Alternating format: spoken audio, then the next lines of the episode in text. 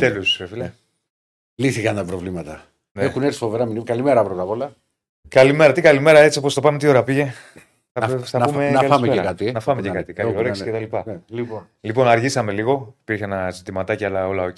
Δεν άργησε κανείς που στέλνετε εδώ. Ποιος άργησε, ο Αντίπας, ποιος άργησε ο Δεσίλας. Ο Αντίπας είναι και νωρίς εδώ. Ο Αντίπας είναι κύριος. 10:30 είναι εδώ, Ακαδημίας. 10:30. 10:30. Εγώ να τον βλέπω κάθε μέρα να πίνει καφέ. Αυτό είναι. Έρχεται για καφέ. Καταλαβαίνεις, έρχεται για καφέ. Όχι, παίρνω καφέ. Παίρνω μια τυροπιτούλα. Περίμενε, έχω πρόγραμμα εγώ. Ναι. Φεύγω πάντα νωρίς. Έρχομαι πιο μακριά. Περίμενε. Σε άλλο επίπεδο. Άσε τώρα. Λοιπόν, έρχομαι πιο μακριά από όλους σας. Έρχεσαι. Η αλήθεια είναι αυτή. Από πιο μακριά από όλους. Η αλήθεια είναι αυτή. Μπορεί να πετύχω στο ποτάμι να γίνεται μακελιό. Μπορεί. Ναι. Πώς το διάλογο γίνεται και εγώ είμαι πάντα 10:30 εδώ. Νόμος. Εντάξει, φίλε, εσύ όπως είπες, έχεις βάλει ένα πρόγραμμα πλέον. Κοίτα να δεις. Θες να σου μιλήσω ειλικρινά τώρα. Να μου μιλήσεις. Όσο μεγαλώνει ο άνθρωπος, ξυπνάει και νωρίτερα.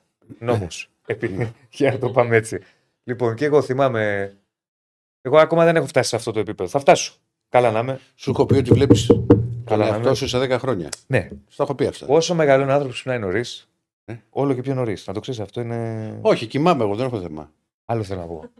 Αλλά όταν αναλαμβάνω κάτι, είμαι σκύλος. Ναι, ρε παιδί, περίμενε σκύλα. Κάτσε να σου πω. Είμαι σκύλος. Κάτσε να σου πω. Εντάξει. Ό,τι ώρα και να γίνει. Μπορεί να είμαι ο μεγαλύτερος τουρίστας του κόσμου, ο μεγαλύτερος σταθμιστής που υπάρχει. Αλλά 10:30, 11 παρατέταρτο θα είμαι εδώ. Ναι, εμένα μου αρέσει που έχεις δεν παναγίνεται και πορεία. Ναι.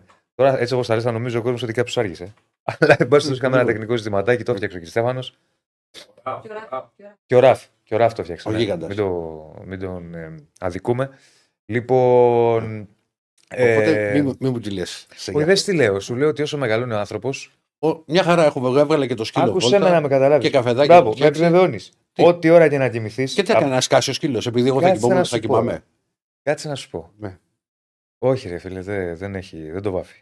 Όχι. Το βάφει. Όλοι μου το λένε για το βάψιμο. Ναι, είναι εκπληκτικό. Ξέρεις γιατί.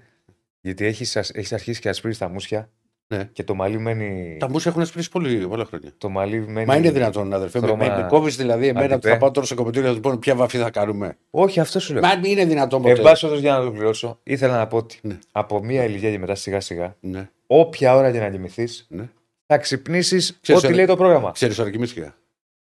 Αυτό σου λέω. 5 παρατέταρτο. Αυτό σου λέω. Δεν πάνε να κοιμήσεις 5, πάνε να κοιμήσεις 2. Αν έχει το πρόγραμμά σου. Ο οργανισμός σου έχει προγραμματίσει ότι 6,5-7 θα ξυπνήσω, τέλος. Τίποτα άλλο, τέλος. Παλιά δεν γινόταν αυτό. Δεν το έχεις αυτό.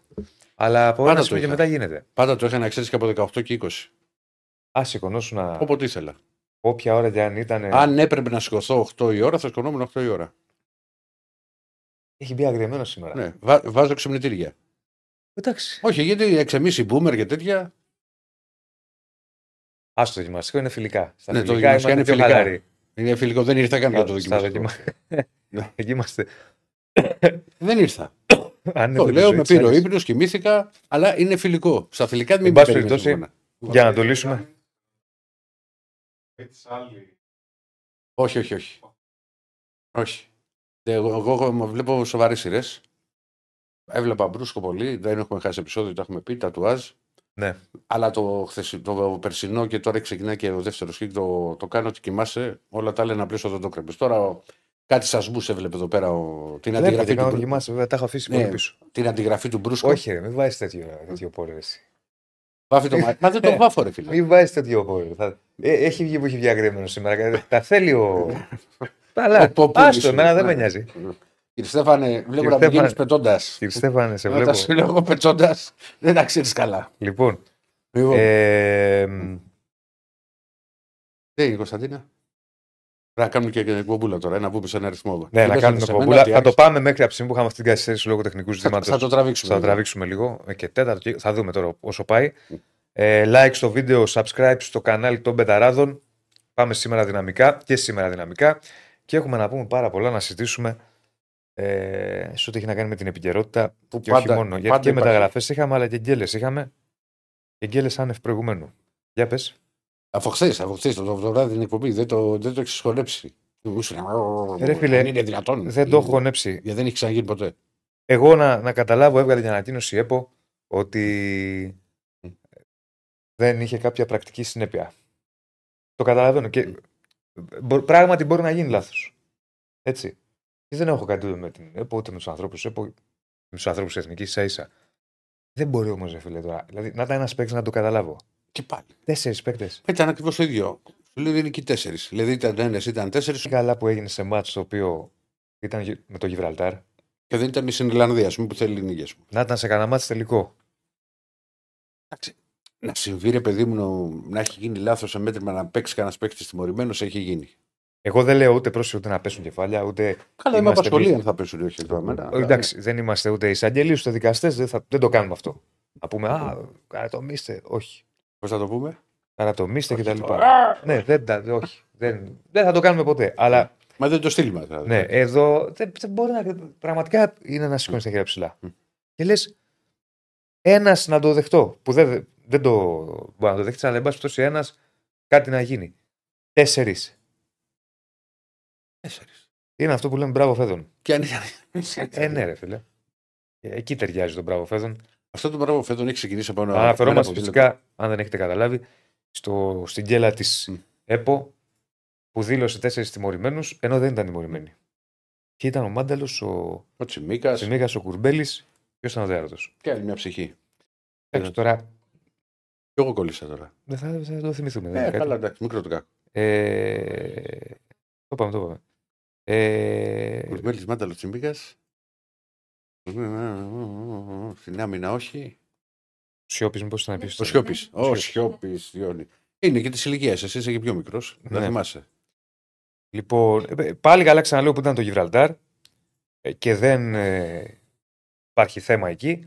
Αλλά γύρνα το λίγο, Κριστέφανο, να βλέπουμε το monitor. Κριστέφανο, τα έχεις διαλύσει όλα. Είσαι σε τραγική κατάσταση. Όχι, ας το παιδί. Όχι, γιατί μας την έλεγε, μας βάζει και πόλη για το μαλλί, κατευθείαν. Προσπάθησε να συνέλθεις, που λέγε και μια ψυχή. Πότε θα μας βοηθήσει, που λέγε άλλη ψυχή, το θυμάσαι. Τι? Το θυμάσαι το πότε θα μας βοηθήσεις. Πότε θα μας βοηθήσεις. Δεν το θυμάσαι. Θα σου το πω στο διάλειμμα.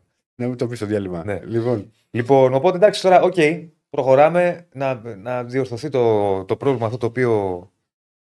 Αυτή η γκέλα που έγινε στην εθνική. Ξαναλέω, δεν λέμε ούτε καρατομήσεις ούτε τέτοια πράγματα. Αλλά όπως και να το κάνουμε είναι σοβαρό. Δεν έχει ξαναγίνει τέτοιο πράγμα. Όχι. Δηλαδή θυμάμαι που είχε γίνει η ιστορία τότε με τον ΠΑΟΚ. Να προφυλάξεις παίχτη για να μην συμπληρώσει κάρτες έχεις συμβεί. Άλλο αυτό. Νομίζω τους λέγανε κιόλας πάρτε κάρτες. Ναι, πολλές φορές. Όχι, και σε αυτούς λέγανε πάρτε κάρτες, αλλά δεν είχαν συμπληρώσει. Ναι. Πάρτε να μην παίξετε, και ενώ δεν είχαν συμπληρώσει. Γιατί δεν υπήρχε μια αποβολή. Κάπου το διάβασα αυτό, δηλαδή ότι τους έλεγαν. Τι να σου έφυγε. Λοιπόν, εντάξει, κολλάει ο εγκέφαλος. Κολλάει ο εγκέφαλος. Σε πειράζω, ρε Διονύση. Τι θες να σου πω, να μιλήσω ανοιχτά. Ναι. Όπως βγάλει το πομπέ, σου σπάσει το ποτήρι που λέγε μια ψυχή. Σπάσει το να ξεθυμάνεις. Έτσι, μπράβο. Λοιπόν. Έτοιμος σου να πριν, αυτό έπρεπε να σου πω. Σπάσει το να ξεθυμάνεις. Δεν θες. Ομπιστικέα. Δεν θες. Να ξέρεις, οι κεφαλονίτες, άμα μουρλαθήκαμε. Άστο. Ναι. Λοιπόν. Πολλά μηνύματα. Ναι, ευχαριστούμε. Για την ΕΠΟ και για τα μαλλιά σου. Τα μαλλιά μου γιατί, ρε φίλε. Ζηλεύει, λέει ο Θοδωρής που δεν έχει μαλλιά. Στέλνει ένας. Δίνουμε ένα πόντο. Ναι. Αν ήταν δύσκολες διαπραγματεύσεις, όχι. Δεν ήταν δύσκολες. Για να σου λύσω την απορία. Ο Δάκης ο Αρδίζογλου λέει. Για τα πιγκάλ. Όχι, δεν λέει για τα πιγκάλ. Ναι. Κάτι για την Πενή λέει. Ένα advanced παγκόσμια πρωτοβουλία. Σωστό. Η Μωρία λέει με δύο κίτρινες δεν έχω ακούσει ποτέ. Γενικώς είναι πολλά τα μηνύματα. Άλλοι με διάθεση έτσι, να τρολάρουν, άλλοι πιο σοβαρή. Ο Αναστάσης λέει θα έχει πάρει κεφάλια ήδη. Για ποτέ δυνατόν. Έτσι θα λέγε. Ναι. Άχρηστη. Ναι. Πηγαίνετε. Λοιπόν. Καιρό έχει να βγει ο Αναστάσης. Τώρα που το λες. Μας άφτιαξαν ωραία τα μικρόφωνα. Γιατί στις προηγούμενες εκπομπές ήταν έτσι. Μου έτσι εδώ. Το έχεις βάλει ψηλά. Εσύ. Τι το γάμο, το έχω βάλει. Να σου μπει στο μάτι. Μου κλείνει όλο το πρόσωπο. Είχα να φαινόταν μικρόφωνο και κάτι μαλλιά. Ναι. Καρτούνι. Λοιπόν. Έχουμε Betshop. Έχουμε Μπέτσο μαζί μας, χορηγάρα. Πιάσα και ένα μπαλάκι. Πάρε και το μπαλάκι σου. Να μην κουνηθώ δηλαδή, γιατί βολεύτηκα τώρα. Ναι. Λοιπόν, Μπέτσοπ με τα ωραία μπαλάκια. Δεσίλα, γνώμη λέει για Ερακλή την ομάδα. Την έχω πει τη γνώμη μου για τον Ερακλή. Συμπαθούμε Ερακλή. Συμπαθήσεις πολύ. Πολύ. Και τους οπαδούς του. Είχα πάρει μια φορά στο μάνατζερ. Β' Εθνική με Βέλιο Τσιλιανίδη. Ναι. Τρένο ανεβήκαμε. Ναι, συμπαθώ και τον κόσμο, δεν ξέρω πώς μου έχει κάτσει. Έχω πει ότι αν δεν υποστήριζα Παναθηναϊκό, που δεν μπορώ να φανταστώ τον εαυτό μου να μην υποστήριζα. Αλλά πες, σε έναν άλλο κόσμο, θα ήθελα να ήμουν Ερακλής. Αν είχες γεννηθεί στα Κάστρα. Παπάφη. Ναι, στα Κάστρα, πάνω στη Θεσσαλονίκη. Τα Κάστρα σε κόβεσαι. Δεν ξέρεις καλά τη Θεσσαλονίκη, δεν ήξερες καλά. Εσύ ήσουν να φαντάζεσαι, φίλε. Βέβαια. Εγώ πήγα παραμεθόριο. Ναι, αλήθεια αυτό. Αλήθεια, δεν τρολάρω, παραμεθόριο που είχαν στη Λίγη. Τι φύλαγες? Στην Καλαμαριά σε... Ναι, εγώ με Τουμπάς. Μαζί ξέρεις ποιον είχα? Ποιον? Ποδοσφαιριστή. Για πες. Θυμάσαι ένα Παναθηναϊκό Σπανιόνιος 5-3 που είχε βάλει 5 γκολ Βαζέχα? Ναι, βέβαια. Είχε βάλει τα 3 πώς το λέγανε? Ο Τζούλης. Μπράβο, ο Τζούλης. Στο Άκα. Μεγάλη μου. Δεν ήσασταν μαζί φαντάρι? Ήταν, είχε πάρει μεταγραφή στην Καλαμαριά. Έβγαινα περισσότερο εγώ και λιγότερο ο Τζούλης. Αυτό δεν έχει ξαναγίνει. Μου λέει, μα πώς βγαίνει σκυμός, με κρατάει μέσα, δεν πάω για προπονήσεις. Εγώ είχα το. Και το κλείνουμε γιατί δεν γίνεται. Θα ξεφύγουμε. Ναι. Θα ξεφύγουμε. Έτσι. Και είχα τον Μπάντοβιτς. Με τον Μπάντοβιτς που λέει ο συγχωρημένος. Τον είχα εκεί 40 μέρες, ταλαιπωρούσαν τον άνθρωπο. Και έρθει σε μεγάλη ηλικία. Ναι. Προφανώς κάτι έπρεπε να το περάσει για να πάρει χαρτιά. Ναι. Τον είχα εκεί. Λοιπόν. Τώρα έχει αλλάξει το πόλ γνωμούλα για μπλούζα Αντίπα Ντάλλας. Έχει γενικά ο Αντίπας, να ξέρετε. Από πρόπερση άρχισε αυτή η ιστορία. Με τις μπλούζες. Με τις μπλούζες, να παίρνει μπλούζες σε NBA. Θα σου πω, θα σου πω αρκετές. Θα σου πω γιατί. Ναι, δεν έχω κάποια ομάδα έτσι. Εντάξει, θα πάρω ποτέ Βοστόνη, το καταλαβαίνεις, δεν γίνεται. Έτσι δεν μπορώ. Okay. Λοιπόν, και. Είναι πολύ καλή ιδέα. Εντάξει, τώρα κάνουμε και διαφήμιση. Τρομερή ποιότητα. Τρομερή ποιότητα. Ναι. Δεν μαζεύουν, ρε παιδί μου, με τίποτα, ξέρεις, μετά από τα πλησίματα. Μια χαρά. Οπότε... Δηλαδή δεν γίνεται 3 νούμερα μικρότερο. Ναι. Όχι, έχει πολλές, και... έχει πολλές. Θα πρέπει να βάλω και Lakers. Έχω και κάτι άλλες. Έχω χάσει και μία, δεν ξέρω πού είναι. Εγώ σήμερα, τώρα το πήρα χαμπάρι με την έχω δει Θεό. Θοδωρής δεν φοράει κάτι τέτοιο, Στεφ. Χαρτρόκ όλη την ώρα δεν φοράει. Είδες. Λοιπόν, εντάξει, τα είπαμε για την ΕΠΟ. Δεν νομίζω ότι χρειάζεται να κάνουμε και περισσότερη ανάλυση. Είναι μια γκέλα πολύ μεγάλη. Τι να πούμε, να μην ξαναγίνει. Τα απλά πράγματα λέμε. Δεν μπορεί να ξαναγίνει αυτό. Όλα τα έχουμε δει. Okay. Άστο. Όλα τα έχουμε δει. Εγώ εδώ σου λέω, ο άλλος πήγε να μπει μια φορά στα Μιωσλή και θυμάστε. Εν πάση περιπτώσει, όλα τα έχουμε δει. Ναι, το πιθανότερο να μην ξαναγίνει. Και να μην ξαναγίνει. Ναι, κρατάω εδώ. Τι. Φίλος ο Μάριος. Παλάκι Μπέτσοπ. Πρόσεχε πώς μιλάει για τον αφεντικό, λέει. Ναι. Με την ΕΠΟ λέμε και μη χειρότερα. Αν βγάζω τα φρύδια μου, όχι. Δεν τα βγάζω. Τι άλλο θα ακούσουμε εδώ πέρα. Γιατί όχι μπλούζα, τι ρωτάει εδώ. Γιατί όχι μπλούζα από το Βοστόνη. Είναι σαν να μου πεις σε μένα να φοράω Ερυθρό Αστέρα. Θα φορούσα ποτέ Ερυθρό Αστέρα? Είναι δυνατόν? Για ένα τριφύλι. Μπορώ να σου φέρω, άμα θες. Τώρα βγαίνω, θα ξαναπάω Σερβία. Αν θες μια μπλουζίτσα. Τι την κάνω? Θα μου τη φέρεις να την κάνω τι? Λοιπόν. Να ξεκινήσουμε. Ναι, πάμε να ξεκινήσουμε. Λοιπόν, πέρα από τα της ΕΠΟ που κάναμε μια αναφορά στην αρχή και όλη αυτή την γκέλα, η οποία έγινε και βάσει περιπτώσει χθες ασχοληθήκαμε και παντού και το βράδυ στο ραδιόφωνο. Έχουμε κι άλλα. Έχουμε μεταγραφές στο παραπέντε. Πάμε με Ολυμπιακό γιατί ήταν το πιο φρέσκο. Αγάπη στο βράδυ. Για εσένα βγήκε και σκέφτηκε. Και μετά θα πούμε για Νίκα και τα λοιπά. Λοιπόν, βγήκε το βράδυ μια τελευταία κίνηση. Θυμάστε που με ρώτησες χθε να στο παίξω τώρα πυθία με διφορούμενους ορισμούς και όλα αυτά. Δηλαδή, δύο φορές έχω ρωτήσει. Ναι, που σου έλεγα ότι δεν το βλέπω, αλλά από την άλλη δεν το αποκλείω. Ναι. Οπότε ότι και να γίνει μέσα ήμουνα. Δηλαδή, εντάξει, δεν το γνώρισα το πρωί. Δεν το παίξω τώρα ότι. Απλά θυμάσαι που λέγαμε την περασμένη εβδομάδα, τώρα με ρωτήσαν το λέγαμε εδώ για να το λέγαμε το βράδυ στο ραδιόφωνο και έχω χάσει την μπάλα. Στο τέλος και με σένα μιλάω άπειρες ώρες πλέον. Ναι. Ότι αν θα έκανα μία κίνηση. Όχι, νομίζω στο ραδιόφωνο με είχε ρωτήσει ένας ακροατής. Αν θα έκανα μία κίνηση που θα έκανα, θα έλεγα συνάμυνα. Δηλαδή να υπάρχει μια πέμπτη λύση. Και εδώ το έχεις πει. Και εδώ το είχα πει. Ναι. Εντάξει, Διονύση. Σε ευχαριστώ, Διονύση.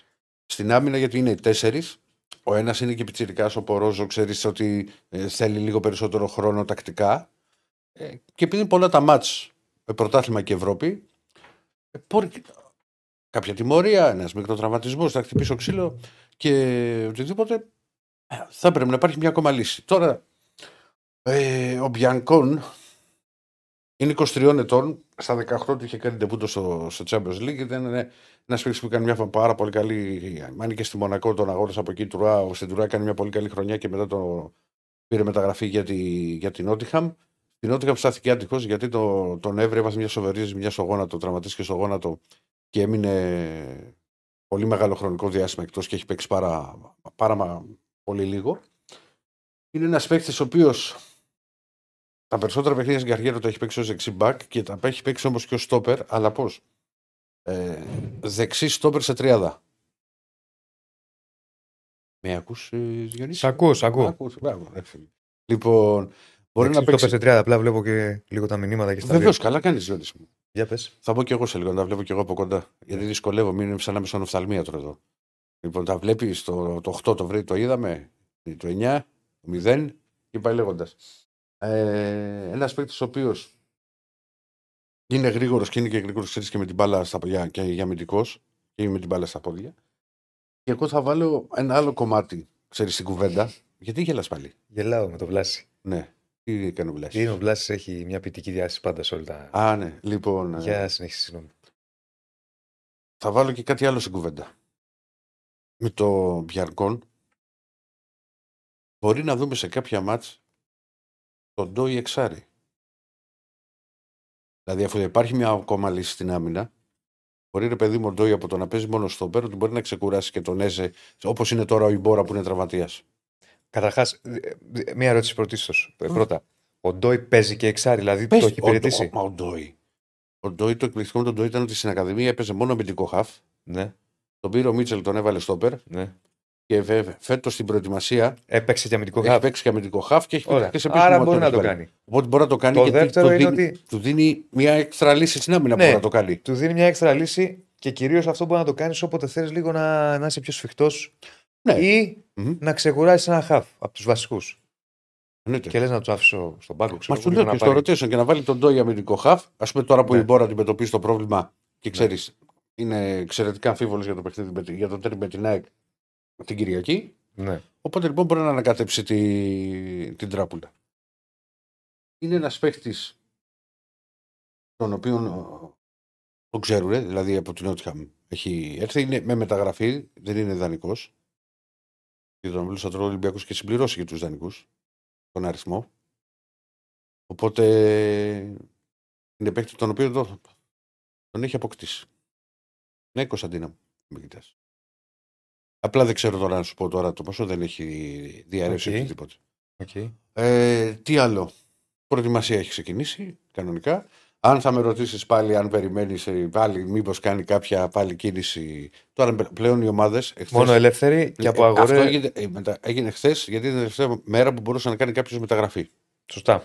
Από εδώ και ως εξής μέχρι το τέλος του μήνα μπορεί να πάρεις από την αγορά που υπάρχουν οι ελεύθεροι. Ελεύθερος. Πλέον πας για σε ελεύθερο. Δεν θα σου πω ότι βλέπω κάτι. Αν και είχε ακουστεί ότι μπορεί ο Ολυμπιακός να ψάξει να βρει, ξέρεις, έναν πιο έμπειρο τερματοφύλακα. Πόσο ακόμα, έχει κάνει πολλές κινήσεις. Τερματοφύλακα. Οκ. Πολλές φορές πάντως, όταν πας για εξτρά τερματοφύλακα, ναι, αρκετές φορές γίνονται στα τελειώματα. Γιατί σου λέει είναι εξτρά τερματοφύλακας, δεν είναι. Μα έχει ο Ολυμπιακός το ζήτημα πλέον, είναι πολύ πιτσιρικάς. Ποιος, ο τρίτος? Ο τρίτος, ναι, οπότε.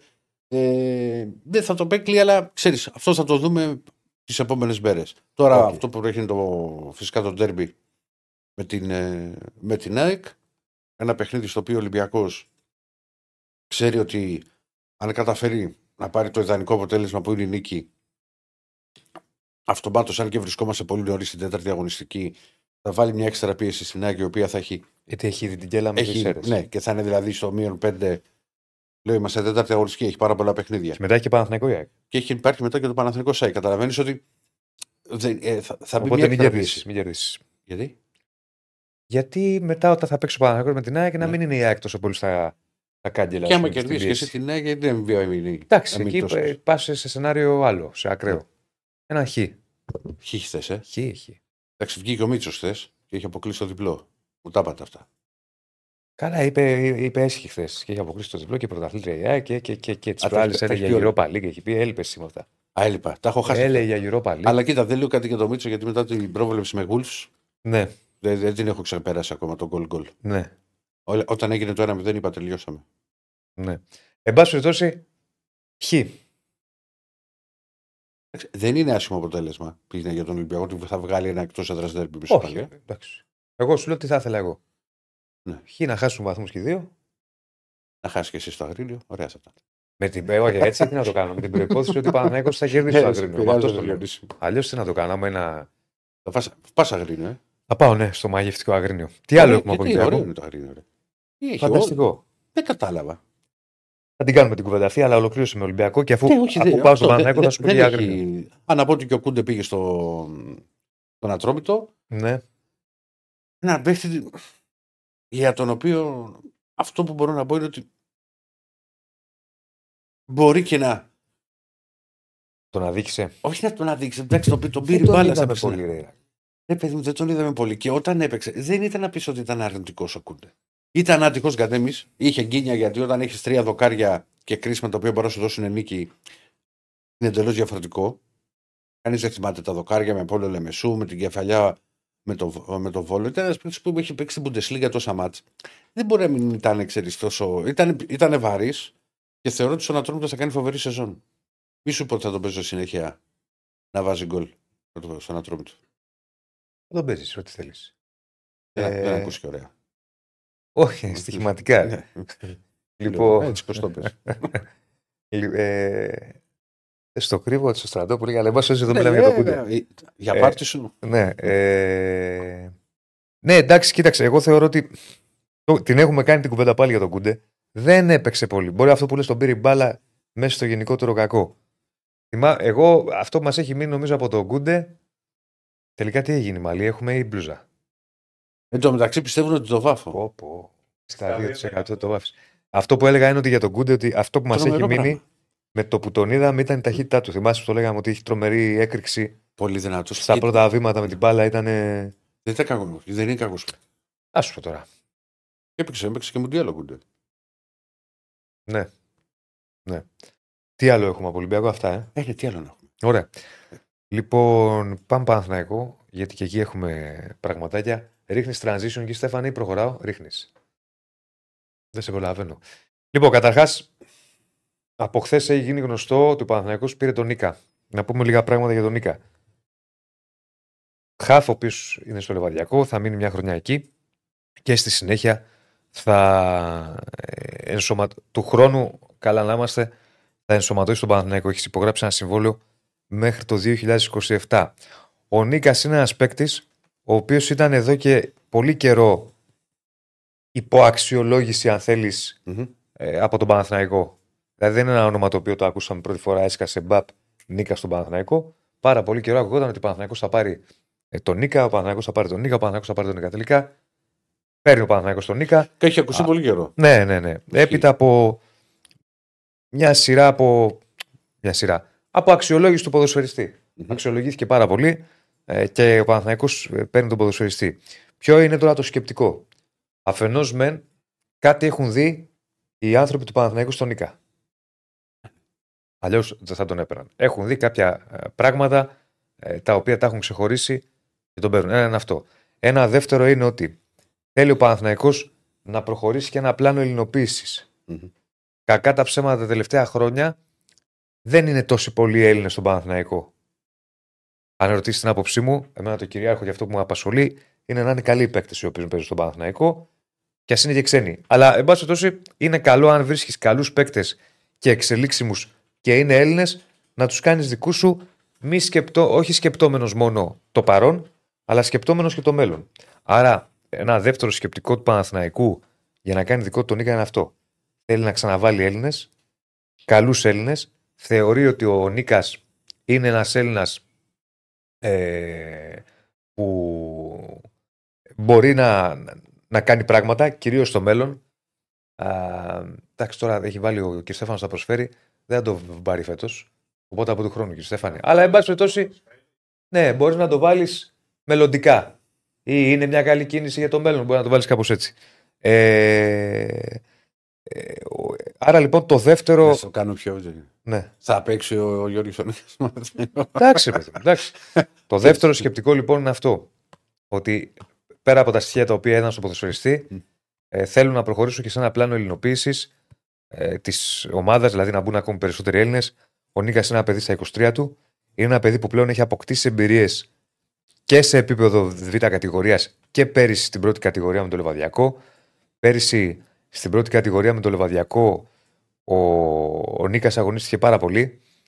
Έχει συνολικά στη Super League και στα play-out 33 και 7-40 συμμετοχές. Και σημείωσε συνολικά 6 γκολ. Είναι ένας παίκτης που αγωνίζεται κυρίως στη 8. Θα τον δούμε και φέτος στο Λεβαδιακό. Θα αγωνιστεί και φέτος εκεί. Και από το χρόνο, καλά να είμαστε, θα ενσωματωθεί στον Παναθηναϊκό και θα παίξει για το τριφύλι. Μακάρι το παιδί. Εγώ, να σου πω την αλήθεια, είμαι πάντα υπέρ τέτοιων κινήσεων. Mm-hmm. Με ποια λόγια, γιατί αν βλέπεις σε έναν Έλληνα ποδοσφαιριστή νεαρό στοιχεία και έχεις τη δυνατότητα να τον πάρεις, πάρ' τον. Το ρίσκο είναι μικρό. Δεν χάνεις κάτι. Δηλαδή τώρα Παναθηναϊκός με την απόκτηση του Νίκα, μόνο να κερδίσει έχει, να χάσει δεν έχει.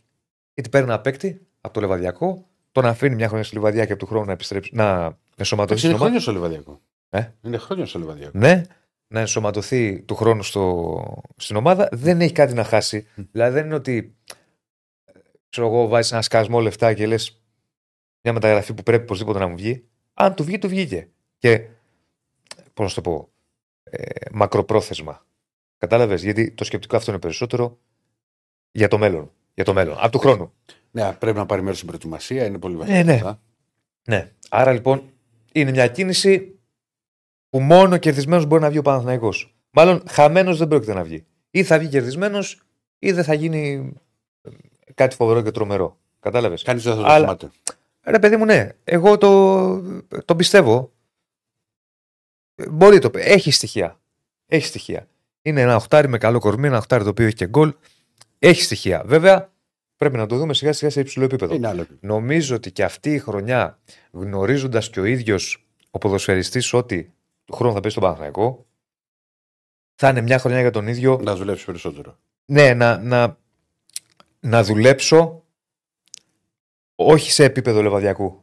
Κατάλαβες να πω. Αγωνίζομαι στο Λεβαδιακό, αλλά να δουλέψω και μόνος μου σε επίπεδο να προετοιμαστώ για την επόμενη χρονιά στον Παναθηναϊκό. Mm-hmm. Δηλαδή, αν το βάλεις στο μυαλό του και το κάνει, θα είναι πολύ καλό. Συμβαίνει με παίκτες οι οποίοι ξέρουν ότι είμαι δανεικός κάπου και πρέπει να επιστρέψω, να δουλεύουν και εξτρά σε άλλο επίπεδο, σε άλλο level, για να είναι ακόμη πιο έτοιμοι να αγωνιστούν στην ομάδα που τους έχει και είναι η μεγάλη ομάδα. Οπότε κάπως έτσι νομίζω ότι θα πάει. Τώρα, από εκεί και πέρα, εντάξει, μπαίνουμε πλέον σε μια εβδομάδα όπου έχουμε μπει. Mm-hmm. Όχι μπαίνουμε. Όπου ξαναρχίζει η αγαπημένη μας Super League και δεν το λέω ειρωνικά. Ξέρεις εσύ ότι εγώ Super League αγαπάω. Ναι, εσύ βλέπεις, μπορεί να δεις και. Φουλ. Ας είναι παιχνίδι, θα σε πάρει ο ύπνος. Δηλαδή, έβλεπα το Κηφισιά Ατρόμητος. Το βλέπα. Δύσκολο. Το βλέπα, όχι το βλέπα υποθετικά. Έχει παίξει. Μου πήρε Κηφισιά την πρώτη νίκη. Μήπως είχες μπει bet shop. Είχα μπει. Τώρα μου τα πει σε μένα. Περίμενε. Και το βλέπεις. Περίμενε. Ναι. Μπήκα στο live όμως. Δεν μπήκα από την αρχή. Είχες εντυπωσιαστεί, στο πρώτο δεκάλεπτο. Δεν είχα εντυπωσιαστεί. Ήταν μάτσο στην αρχή. Κάτσε να ρίξω κάτι για να μορφύνει. Ήταν μάτσος στην αρχή και στη φυλακή δεν το βλέπεις. Αλλά λέω θα το δω, ρε παιδί. Τι άλλο να κάνω. Περίμενε όμως, να είσαι ειλικρινής. Ήσουν στη δουλειά. Στη δουλειά, ναι. Πίτη σου. Θα το βλέπα. Θα το βλέπεις. Βέβαια. Εκτός κι αν είχε εκείνη την ώρα άλλο μάτσο καλύτερο ή. Τι να σου πω τώρα. Κάποια ταινία που θα ήθελα πάρα πολύ να δω. Αν δεν έχει τίποτα. Την ώρα θα ήθελα να δεις την ταινία. Αν δεν έχει τίποτα άλλο που να θέλω να δω. Θα δω το. Ή που να θέλουν να δουν. Εν πάση περιπτώσει, ήθελα να πω ότι είμαστε πλέον στη Super League. Τελικά το είχαμε πέσει. Το Κηφισιά Ατρόμητος. Άστο, φίλε. Άμα σου πω ότι έχασα αυτό το μάτς. Τι συνέβη. Έχω χάσει και συνεχίζω με τον Παναθηναϊκό. Ναι. Έχω χάσει under corner. Συνήθως εγώ παίζω στην Ελλάδα under τα corner. Δεν πρέπει να παίξω under τίποτα. 8-10 φορές βγαίνει. Ναι. Είχα παίξει άντερ 10,5. Στο πρώτο ημίχρονο είχε 11 κόρνερ. Δηλαδή λες και έβλεπα. Τι γίνεται, λέω. Χωρίς φάσεις. Χωρίς ευκαιρίες. Δεν είχε ευκαιρίες. Αλλά είχε πολλά κόρνερ. Γιόμες. Ναι. Τι γίνεται, λέω. Τάκτα, κόρνερ συνεχόμενα. Είχα τρελαθεί πια το κεφάλι μου. Δηλαδή νωρίς. Και στο δεύτερο. Στο δεύτερο, άστο τίποτα. Στο δεύτερο, δεν ασχοληθήκαμε. Απλά μορτώδες. Ναι. Λοιπόν, ολοκληρώνω λέγοντας για το Παναθηναϊκό ότι θα δούμε τώρα πώς θα παρατάξει ο Ιβάν Γιοβάνοβιτς την ομάδα. Το θετικό είναι ότι και ο Άιτόρκιο Τζούριτσις είναι καλά από χθες. Ωραίο αυτό. Εγώ Super League βλέπω και ας με πάρει ο ύπνος. Δεν θα με αφήσεις Super League. Ναι. Όχι, δεν το έχω δει. Περίμενα να πω για Παναθηναϊκό και θα τα χάσω και θα τα πούμε. Και Άιτόρκιο Τζούριτσις είναι καλά, οπότε είναι στη διάθεση του προπονητή. Το ερωτηματικό έχει να κάνει με το Γετβάι. Δεν νομίζω τώρα με λίγες προπονήσεις να το βάλει να παίξει. Ο Βαγιανίδης επίσης δεν είναι ακόμα έτοιμος. Έχουν επιστρέψει οι Έλληνες διεθνείς, έχουν και οι υπόλοιποι. Και εντάξει, μπαίνει ο Παναθηναϊκός σε μια σειρά αγώνων. Το πρώτο μικρό κομμάτι της σεζόν πέρασε μέχρι τη διακοπή. Πάμε τώρα για το δεύτερο μικρό κομμάτι της σεζόν. Όπου είναι ένας μήνας, αύριο θα τα έχουμε και αναλυτικά. Ήταν να τα βάλουμε σήμερα, αλλά λόγω Νίκα δεν το βάλαμε. Όπου με πολλά μαζεμένα παιχνίδια για όλους, αλλά και για τον Παναθηναϊκό, η αρχή γίνεται με το παιχνίδι στο Αγρίνιο, με τον Πανετολικό. Θεωρώ ότι θα βρει ο Παναθηναϊκός απέναντί του μια ομάδα, επίσης θα το κουβεντιάσουμε τις επόμενες μέρες, που θα παίξει πάνω κάτω όπως ο Παζιάννηνα, αλλά εν πάση περιπτώσει θα πρέπει να πάει προετοιμασμένος για το καλύτερο, για την νίκη, γιατί αυτό είναι το ζητούμενο, κακά τα ψέματα, και μετά να δει το μάτς με τη Villarreal. Να πω επίσης εντάχει ότι τώρα 2 η ώρα βγαίνουν τα εισιτήρια με τη Villarreal. Έχει βγει από χθες η ανακοίνωση, μισό λεπτάκι να ανοίξω για να τα πούμε λίγο αναλυτικά, γιατί έχει το ενδιαφέρον του. 2 η ώρα μπαίνετε στο site της ΠΑΕ Παναθηναϊκός για να πάρετε εισιτήρια για το μάτς με τη Villarreal. Οπότε καλό θα είναι να σπεύσετε, όχι ότι θα εξαλειφθούν άμεσα γιατί ο Άκα είναι. Είναι πολύ καλές οι τιμές. Όπως είχαμε πει ότι ήταν ακριβές στο πρώτο παιχνίδι, τώρα οι τιμές έχουν φτιάξει. Καταλάβανε δηλαδή, όχι καταλάβανε, είναι καλές, πολύ καλές τιμές. 10, 15, 20, 25, 30, 40, 45, 50, 80 και 300 στα VIP. Θυμίζω ότι όσοι είναι κάτοχοι διαρκείας εξαργυρώνουν πρόσκληση και μπαίνουν στο γήπεδο. Ένα. Θυμίζω ότι όσοι έχουν πάρει εισιτήριο για τον τέρι με την ΑΕΚ, επίσης το ίδιο πράγμα, μπαίνουν δωρεάν. Με την ΑΕΚ υπάρχει sold out, τα λέγαμε από χθες. Και η διάθεση των εισιτηρίων γίνεται αποκλειστικά μόνο και μέσω ίντερνετ. Ξαναλέω, 2 η ώρα ανοίγει το σύστημα για τα εισιτήρια για το μάτς με τη Villarreal. Θα τα πούμε αργότερα για τη Villarreal. Όχι, πρώτα το παιδί μου με 15 ευρώ ή με 10 και με 20. Ναι, αν βλέπω sold out με Villarreal. Ναι, το βλέπω. Γιατί είναι πρεμιέρα, είναι παιχνίδι με το φαβορί του ομίλου, τη Villarreal, δηλαδή θεωρητικά το πιο hot όνομα. Ποιον πήρανε τελικά? Μου διαφεύγει το όνομα, να σου το πω. Έναν ο οποίος δεν πήραν το Ραούλ. Όχι. Ήταν έκπληξη. Εντάξει, συγγνώμη τώρα που σου. Οι προθεσμίες, ναι, έχουν τελειώσει για την εξαργύρωση προσκλήσεων και διαρκείας. Οπότε οποιαδήποτε. Όσοι έχετε εξαργυρώσει, για να μπείτε, αν έχετε κάποιο πρόβλημα, συνοηθείτε εκεί με το κλαμπ. Αλλά ναι, έχουν. Ποιος? Ο Πατσέτα, ο προπονητής. Ναι, ξέρεις τι άκουγα. Ματσέντα, και λέω τι έγινε πάλι. Πάλι τα ίδια. Λέω γιατί μου τα λέει αυτά. Λοιπόν, έχουν τελειώσει οι προθεσμίες. Κι άλλο μπορείς να ακούσεις, αλλά εσύ. Ναι.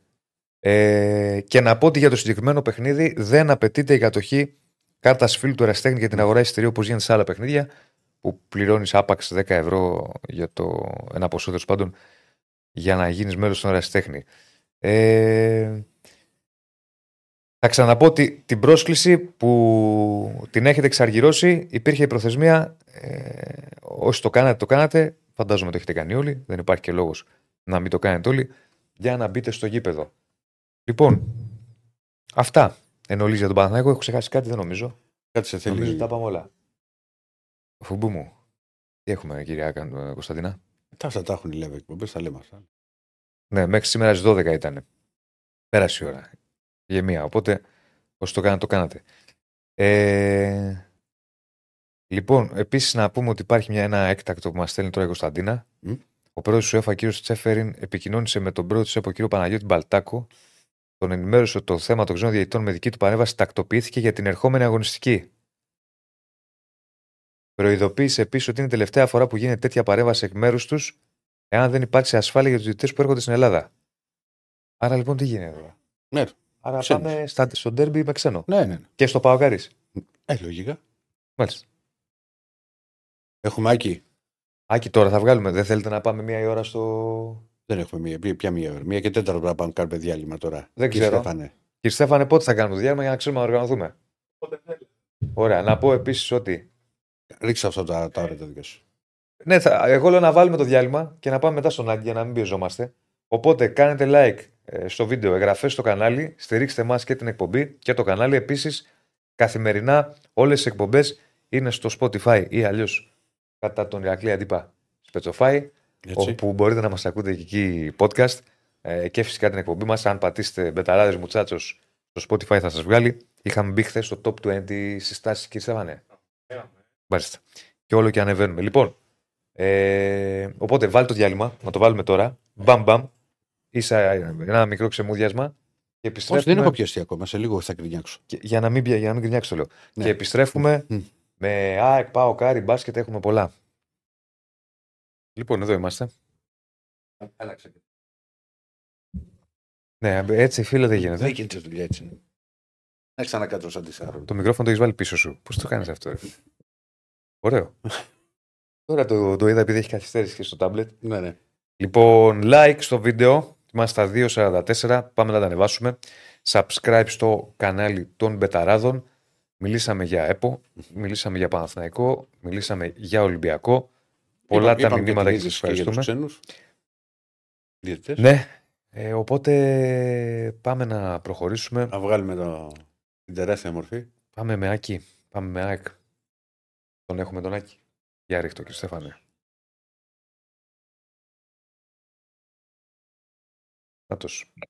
Τον βλέπω τον Άκη. Κάτσε αυτό το κολλό. Βλέπετε. Ναι, προσπαθούμε γιατί έχει απλώσει εδώ και Στέφανε κάτω λίγο ρε φίλε. Έχει απλώσει το τραχανά εκεί. Έχει απλώσει τα μηνύματα και δεν βλέπουμε τη μισή οθόνη. Μα, λίγο, ένα τσικ. Λοιπόν, σε βλέπουμε όμως από το τάμπλετ. Τι κάνεις? Πώς είμαστε, καλά. Όλα καλά φίλε, καλά. Εδώ. Ετοιμαζόμαστε να μπούμε λίγο σε mood επιστροφή στο πρωτάθλημα γιατί εντάξει αυτό με τις εθνικές. Μαζί σου, φίλε. Μπα, είναι καλή η Super League τώρα. Είμαστε φαν. Εγώ το λέω, γιατί μου λένε έλα μωρέ με το πρωτάθλημα που έχουμε. Καλά, όχι, εγώ δεν είμαι ο τρομερός φαν. Δηλαδή δεν μπορώ να δω εύκολα. Άκου τώρα, εγώ θα σου πω κάτι. Δηλαδή τώρα με όλο το να δω Πανετολικός Λαμία δύσκολα. Εσύ είσαι γενικά έτσι. Εσύ δηλαδή και Χετάφε. Συγγνώμη, Ράκη. Χετάφε Βαλένθια δεν θα το δεις. Άρα δεν είναι θέμα ελληνικού πρωταθλήματος. Καταλαβαίνεις. Εντάξει, εγώ τώρα είμαι πιτσιόζος τώρα, αδερφέ. Εγώ μπορώ να δω εύκολα σκέιντ ράουχους. Ναι. Άρχιε, μιλάμε για ποδόσφαιρο. Μπορώ να δω Β' Νορβηγίας. Γύρνα το λίγο, κύριε Στέφανε, να βλέπουμε κι εμείς. Μπορώ να δω Ετάν Σουηδίας. Καλά, Β' Νορβηγίας πώς μπορείς να δεις, δηλαδή. Θα έχει παίξει στοίχημα. Θα κάτσεις να το δει. Στοίχημα βλέπω και Πανετολικός Λαμία, αλλά. Τώρα Β' Νορβηγίας, φίλε, είναι τρομερά μάτσα. Και γκρινιάζω που δεν μπορώ να δω Σουήντων και τέτοια. Αυτά θα τα βλέπω όλα. 5 με 7 αυτό θα βλέπω. Εγώ τι ήθελα να σας πω. Ήθελα να σας πω το εξής. Γκρινιάζουμε, ναι. Πάντα θα γκρινιάζουμε και okay, δεν λέει κανείς ότι έχουμε τρομερή ποιότητα. Έχουμε άλλα πράγματα στο πρωτάθλημα. Αλλά αν παίζει ίδια ώρα. ΑΕΚ Ατρόμητος. Λέω ένα παράδειγμα επειδή έχουμε τώρα τον Άκη με την άλλη. Είναι και θέμα δουλειάς να δεις παιχνίδι. Όχι, δεν λέω για μας. ΑΕΚ Ατρόμητος. Και την ίδια ώρα παίζει Ρεάλ Μπαρσελόνα. Εγώ σε πάω στο κλασικό. Ποιο θα έχει περισσότερη τηλεθέαση, το ΑΕΚ Ατρόμητος ή το Ρεάλ? Το ΑΕΚ Ατρόμητος. Προφανώς. Θα κάτσεις να δεις την ομάδα σου. Περίμενα να σου πω διαφορετικά. Ναι. Το Λαμία Πανετολικός. Με κόλλησε. Με το Λαμία Πανετολικός. Εντάξει, παιδί μου, τώρα αυτό. Το Λαμία Πανετολικός. Και την ίδια ώρα. Δεν σου πάρε, φίλε, Ρεάλ Μπαρσελόνα. Λαμία Πανετολικός, δηλαδή και στο κάνει λίστα. Περίμενε, ρε φίλε, αγάπη σου. Και την ίδια ώρα έχει Αταλάντα Σασουόλο. Λαμία Πανετολικός. Κυριακή. Εκτός κι αν έχω παίξει Αταλάντα Σασουόλο που εκεί θα έχω το. Πρώτα απ' όλα θα έχεις παίξει και τα δύο. Το ελληνικό, ναι. Το ελληνικό για πολλούς λόγους. Αταλάντα Σασουόλο. Για πολλούς λόγους. Όχι, έχουμε ομάδες και παιχνίδια που βλέπονται. Έτσι, δηλαδή, οι αγώνες των πρώτων 5 ομάδων δεν είναι, ρε παιδί μου, κακά μάτς. Είναι πολύ χαμηλό το επίπεδο από εκεί και κάτω, νομίζω εγώ. Mm-hmm. Και εκτός αυτού, εντάξει, και πέρσι είχαμε ένα πολύ ανταγωνιστικό πρωτάθλημα. Δηλαδή από τα πιο ανταγωνιστικά που έγιναν σε όλη την Ευρώπη. Το επίπεδο να μην ήταν το σούπερ ψηλό ποιοτικά. Εντάξει, αυτό ποτέ δεν το είχαμε. Ποτέ το είχαμε. Εντάξει, κάποτε είχαμε περισσότερα. Αλλά σχέση με τα άλλα πρωταθλήματα, τα πιο ανταγωνιστικά, σε πολλά πράγματα πάσουμε. Όμως το ελληνικό πρωτάθλημα, ναι, συμφωνώ μαζί σου ότι στη μέση και κάτω η ποιότητα δεν είναι υψηλή.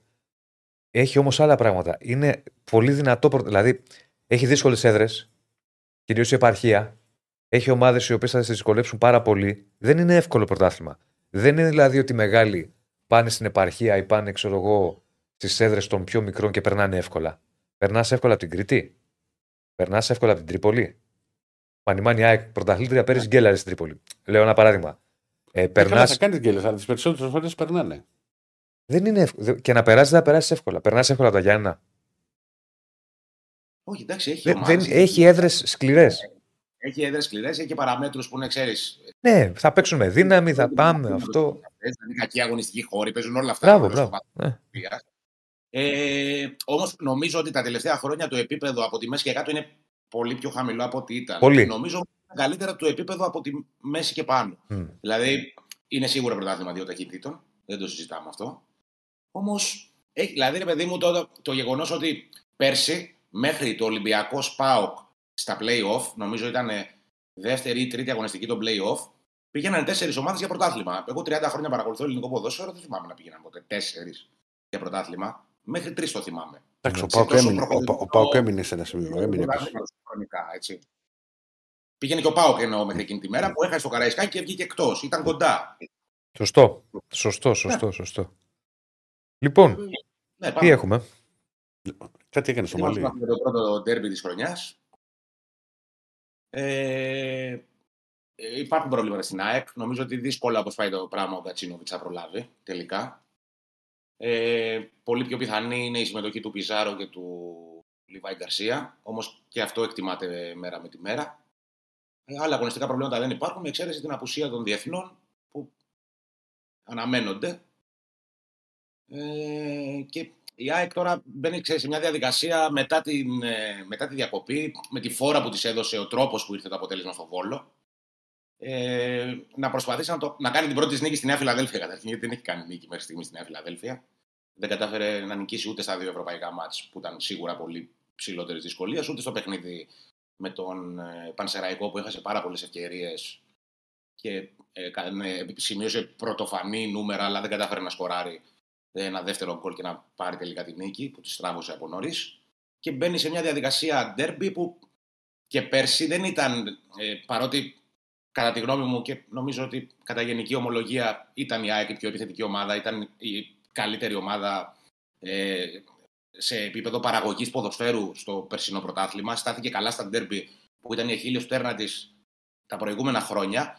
Όμως και πάλι για το πόσο καλύτερη ήταν τουλάχιστον επιθετικά η ΑΕΚ από τους ανταγωνιστές της, δεν ήταν καλός ο απολογισμός της στα περσινά ντέρμπι, τουλάχιστον δεν ήταν όσο καλός θα μπορούσε να ήταν.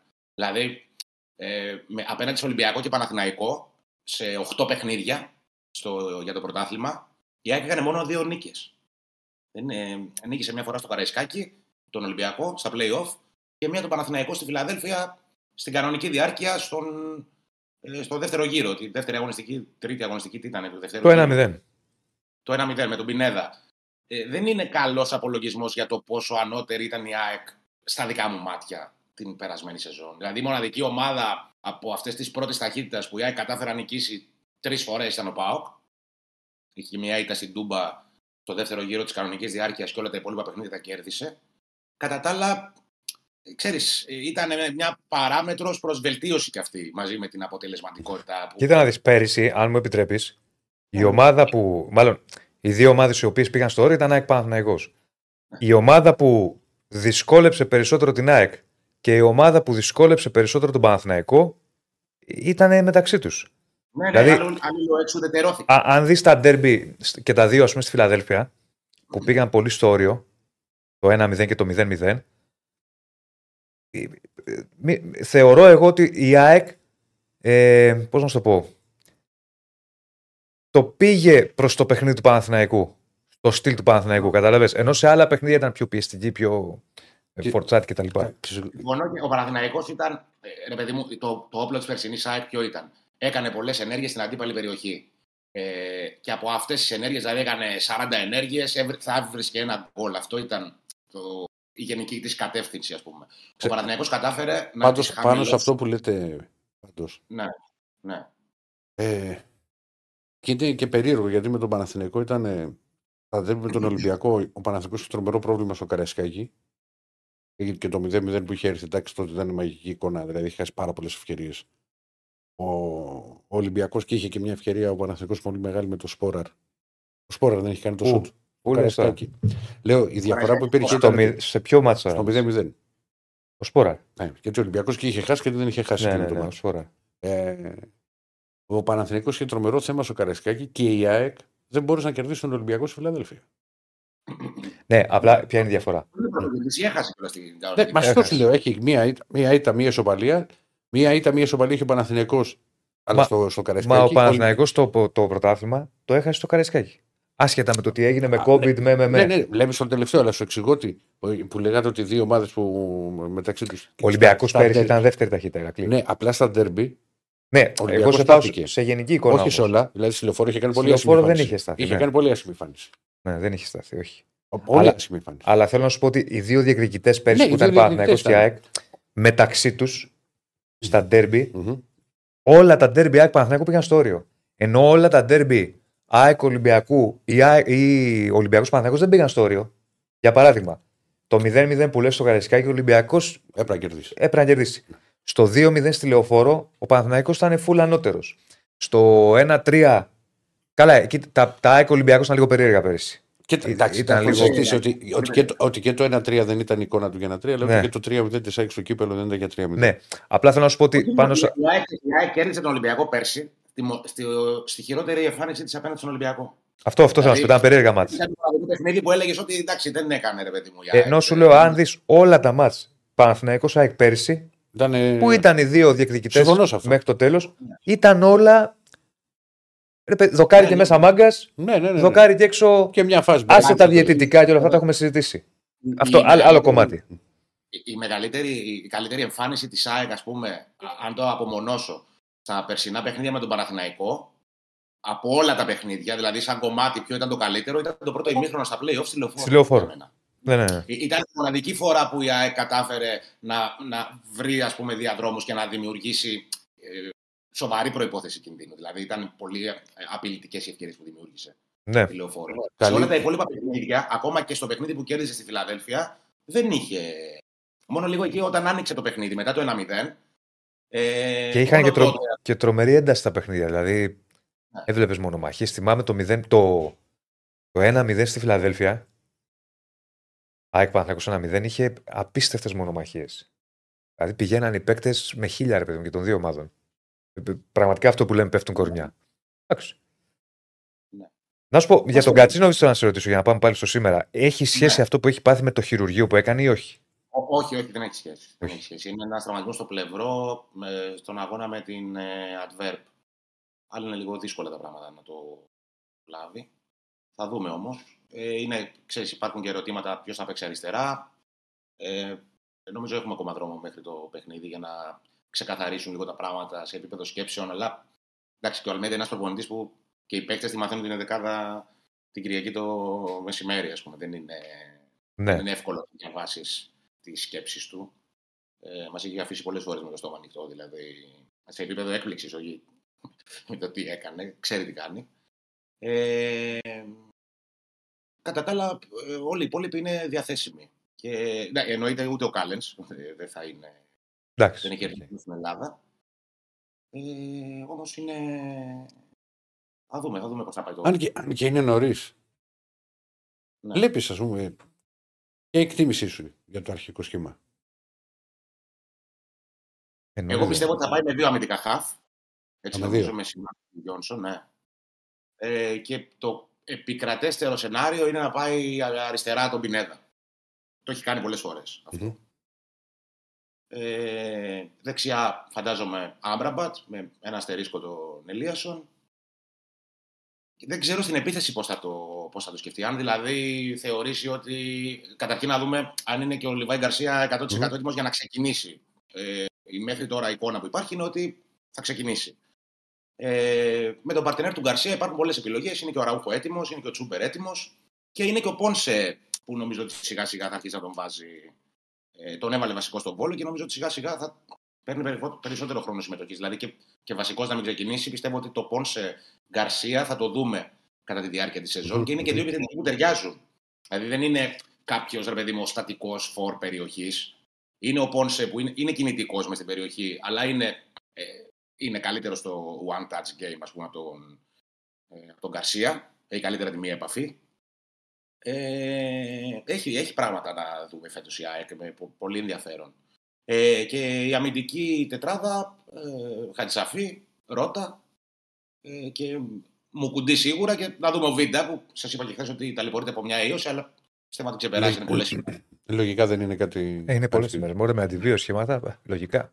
Εμένα αυτό που μου κάνει, δηλαδή που μου κινεί την περιέργεια, είναι ο Ολυμπιακός πώς θα προσεγγίσει το μάτς. Γιατί πέρσι, ας πούμε, στη Φιλαδέλφια, ό,τι πήρε, το κατάφερε με ένα ποδόσφαιρο που υπομονείς, να είμαστε πιο πίσω, πιο κοντά οι γραμμές. Καταλαβαίνω τι λες και είναι και ωραίο θέμα να το συζητήσουμε. Γιατί ο Μαρτίν έχει διαφορετικό στυλ παιχνιδιού με αυτά που έχουμε δει μέχρι στιγμής. Να κρατάει μπάλα πολύ ο Ολυμπιακός, να βγαίνει στην επίθεση και από τον άξονα και από τα άκρα. Θεωρώ πάντως ότι. Γιατί με ρώτησε χθες ένας ακροατής το βράδυ, ο Άρης, εμένα, ότι δεν θα κάνει μεγάλες αλλαγές. Δηλαδή, αν με ρωτάς τώρα, εγώ αυτό που βλέπω αυτή τη στιγμή που μιλάμε, και δεν ξέρεις πέρα, δούμε να βγουν και προπονήσεις, μέχρι να πλησιάζει το παιχνίδι, θα είναι με Πασχαλάκη, Ροντινέη, Ρέτσο, Φρέιρε. Δίνω προβάδισμα του Αρντέκα στον Κίνη, να παίξει αριστερά. Εκείνη... Αυτό δεξιά δεν είναι κανονικά. Ναι, αλλά μπορεί να παίξει και αριστερά και έχει παίξει πολύ αριστερά μέχρι που ήρθε τώρα ο Ορτέγκα. Βέβαια υπάρχει και ο Ρίτσαρτς, τον οποίο ακούγονται και πολύ καλά λόγια και θα το συζητήσουμε σε μια άλλη εκπομπή. Έζε με Μαντί Καμαρά, Φορτούνης, Μασούρας, Ελκαμπή και αυτή τη στιγμή που μιλάμε εγώ θα βλέπα Μπιέλ. Ναι. Εντάξει, δεν ξέρω, ξέρεις τι, και μια άλλη κουβέντα που είχα χθες.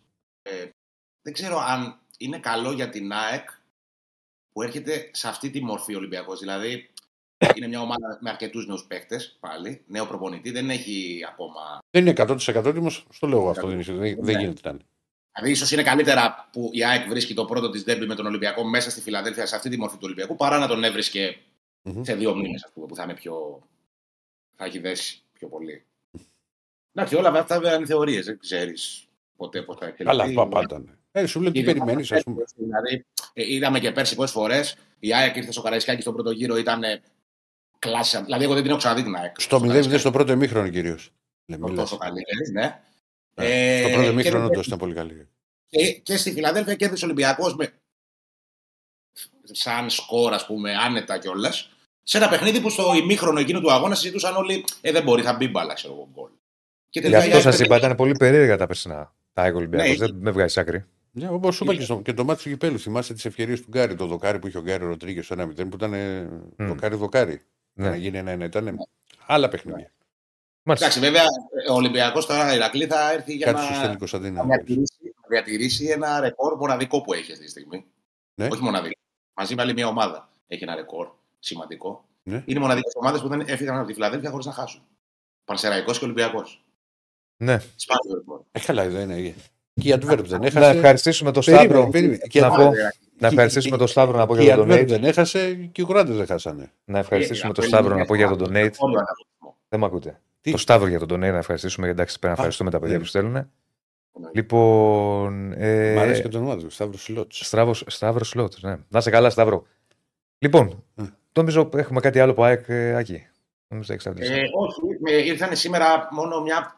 Πολυμελής αντιπροσωπεία της UEFA στη Νέα Φιλαδέλφια. Στην ουσία είναι το ξεκίνημα ενός κύκλου παρουσίας που θα έχει η UEFA εδώ για τα διαδικαστικά ενόψη του τελικού του conference. Και την Παρασκευή θα έρθει και το κύπελο του conference, θα φωτογραφηθεί στο γήπεδο και στην πόλη. Okay. Δεν τα αφήνουν αυτή τη τελευταία στιγμή. Άρα έρθουν 10 ημεράκι πριν. Έγινε φίλε. Ρωτάει και ένας φίλος, έχει πάει με Χατζηδιάκο, υπήρξε κάτι. Κάτι είπε ο ίδιος ότι είχε μιλήσει με τον Χατζηδιάκο. Ότι υπήρξε ένα τηλεφώνημα, αλλά τελικά ο ίδιος προτιμήσε να μείνει στο εξωτερικό. Υπήρξε μια προσθήκη από την ΑΕΚ δηλαδή. Στην ανακοίνωση στόπερ. Αυτά. Καλή περίπτωση. Φοβερή. Ναι, ρε, μια χαρά περίπτωση. Τι συζητάς. Και κάτι έκανε στο Μαλί ο Άκης, δεν μ' άκουσες πριν. Όχι, λούστηκα τώρα. Όχι, κατεβάσει.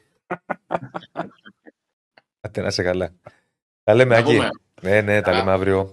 Καλά, εντάξει τώρα σε αυτό το Μαλί. Δύο αγώνες θα μπορούσε. Λοιπόν, κάτσε λίγο να πούμε κάποια πράγματα σε τίτλους γιατί θα τα συζητήσουμε και αναλυτικά. Πρώτον, έχουμε κλήρωση στο μπάσκετ.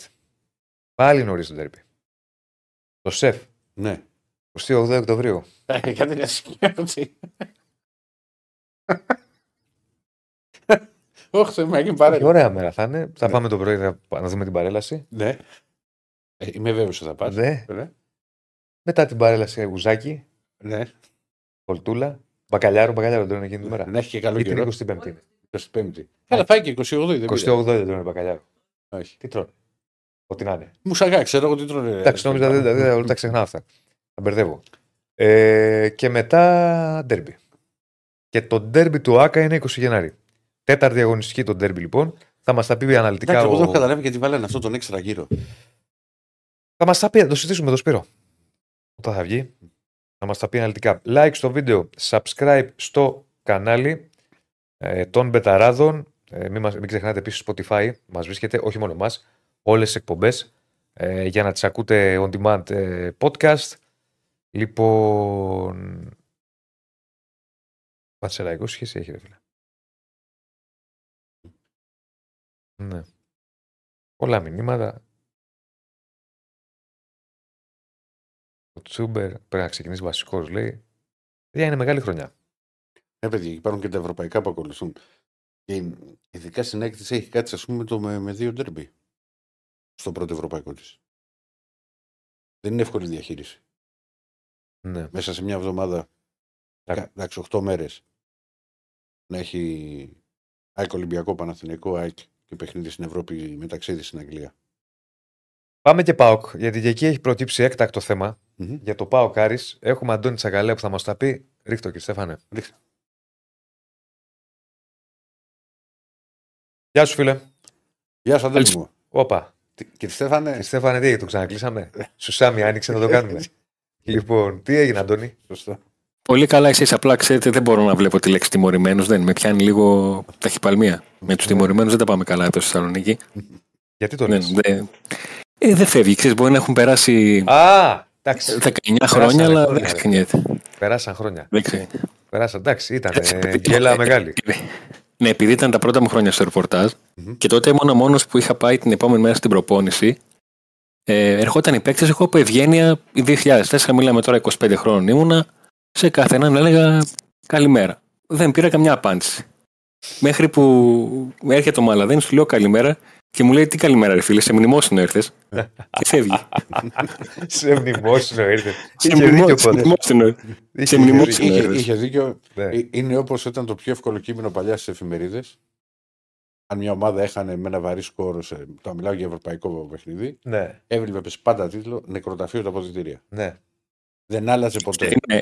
Δεν άλλαζαν οι λέξεις. Άλλαζε μόνο την ομάδα. Ναι, ναι, ειδικά στις εφημερίδες τις παλιές που μια σελίδα ήταν 2.200 λέξεις, ήταν ξεκούραστο 150 που κολούσε εκεί σαν αυγό. Να ξέρεις το παλιό φως όταν ξεκίνησα εγώ στα 19 μου. 200 λέξεις πρέπει να ήταν το. Ήτανε η σελίδα, δεν ήθελε φωτογραφίες στον Κυρθόδωρος. 3.500 λέξεις. 3.500. Γεμάτες. Για να καταλάβεις τώρα, μια και το ανοίξαμε αυτό για να το κλείσουμε, γιατί όπως καταλαβαίνεις, άμα ανοίξουμε τη συζήτηση. Θα κάνουμε άλλο ένα-δύο ρεκόρδι. Θυμάμαι συνάδελφο ο οποίος έχει έρθει από τα σπορ. Στην εφημερίδα που μου τότε το Μέτρο Σπορ, που ήταν από τις πρώτες που άρχισαν να βγαίνουν στο μικρό μέγεθος. Ναι. Και του λένε Γιάννη, θέλουμε να γράψεις ένα κείμενο 800 λέξεις. Παιδιά, εγώ 3.000 λέξεις κείμενο μπορώ να κάνω. 800 μου ζητάτε. Δεν μπορώ να το μικρύνω. Τώρα τι λέτε. Έχω φύγει από το φως και πηγαίνω στο Σπορτάιν. Εντάξει. Και μου λένε το εκπληκτικό. Εγώ είχα 3.500 λέξεις να γράφω τότε τη Β' Εθνική. Και μου λένε γράψε μια Β' Εθνική σήμερα. Θα λέω αν θες μου λέει. Αν θέλω. Μπορώ να πω ότι δεν θέλω να την γράψω. Μου δίνουν το κασέ Και ήταν 1000 λέξεις. Και λες τώρα τι θα γράψω. Τι θα γράψω. Πού θα τα χωρέσω. Και αρχίζω και βλέπω βασικό 130 λέξεις. Γράφω το κείμενο. 130 τελείες είχε σελίδα. Αυτό.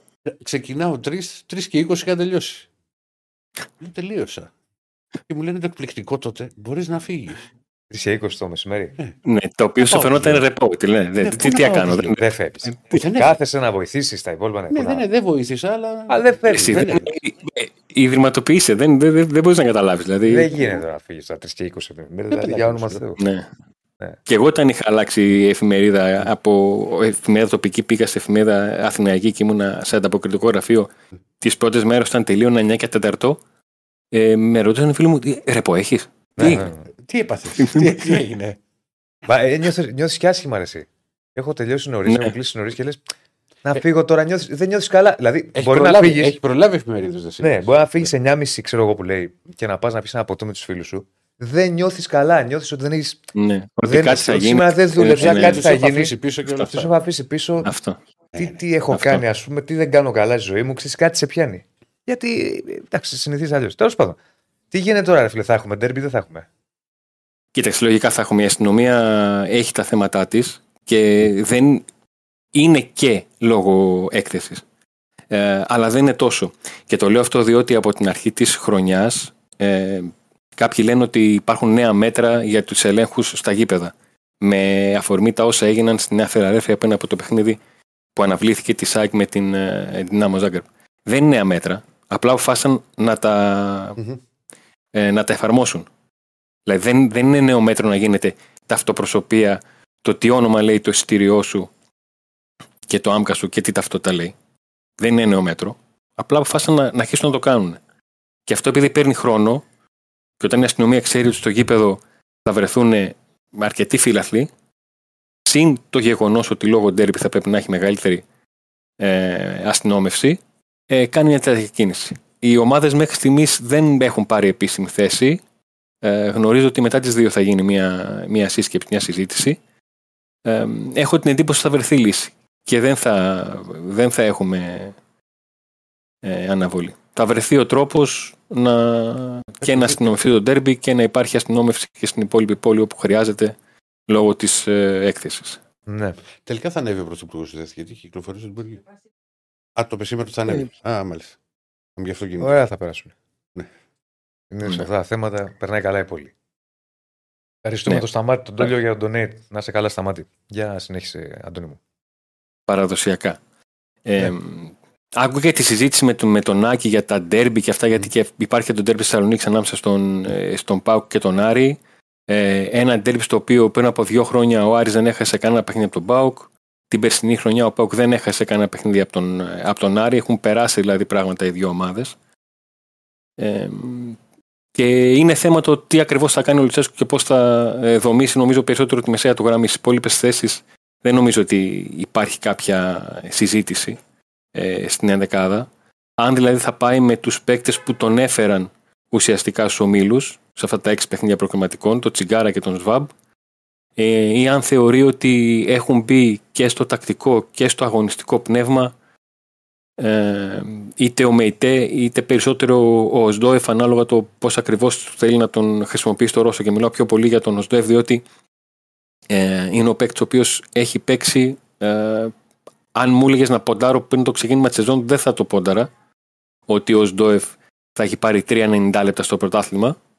Αλλά έτσι όπως ήταν τα πράγματα, στα αυτά τα παιχνίδια τα οποία είχαν και ενδιάμεσα ευρωπαϊκούς αγώνες, ο Λουτσέσκου είχε τον Σντόεφ για το ελληνικό πρωτάθλημα και έκανε αλλαγές και αναγκαστικές μερικές φορές. Δηλαδή, έχω την εντύπωση ότι με τη χάρτης θα έπεσε ο Σντόεφ, απλά δεν βγήκε η βίζα του λόγω του θέματος που έχουν οι χώρες του Ηνωμένου Βασιλείου με την Ρωσία, για να δούμε αυτό που είναι κομβικό, γιατί πολλές φορές και ξύλινη γλώσσα είναι ποδοσφαιρική, αλλά και αλήθεια μεγάλη, ότι τα τρεξίματα στα χαφ κρίνουν πολλές φορές τα ντέρμπι, το ποιος θα μπορεί να ελέγξει τον ρυθμό, και ειδικά στα παιχνίδια που πηγαίνουν και στη δύναμη όπως είναι τα ΠΑΟΚ Άρης, παραδοσιακά και ανέφερα αυτή την αλλαγή, δηλαδή το 2021-2022 τον Άρη να μην έχει χάσει από τον ΠΑΟΚ και την επόμενη χρονιά πέρσι, δηλαδή τον ΠΑΟΚ να μην έχει χάσει από τον Άρη, που δείχνει ότι οι δύο ομάδες έχουν κάνει κάποια σερί. Δεν είναι ότι έχει καιρό να κερδίσει ο ΠΑΟΚ τον Άρη ή έχει καιρό ο Άρης να κερδίσει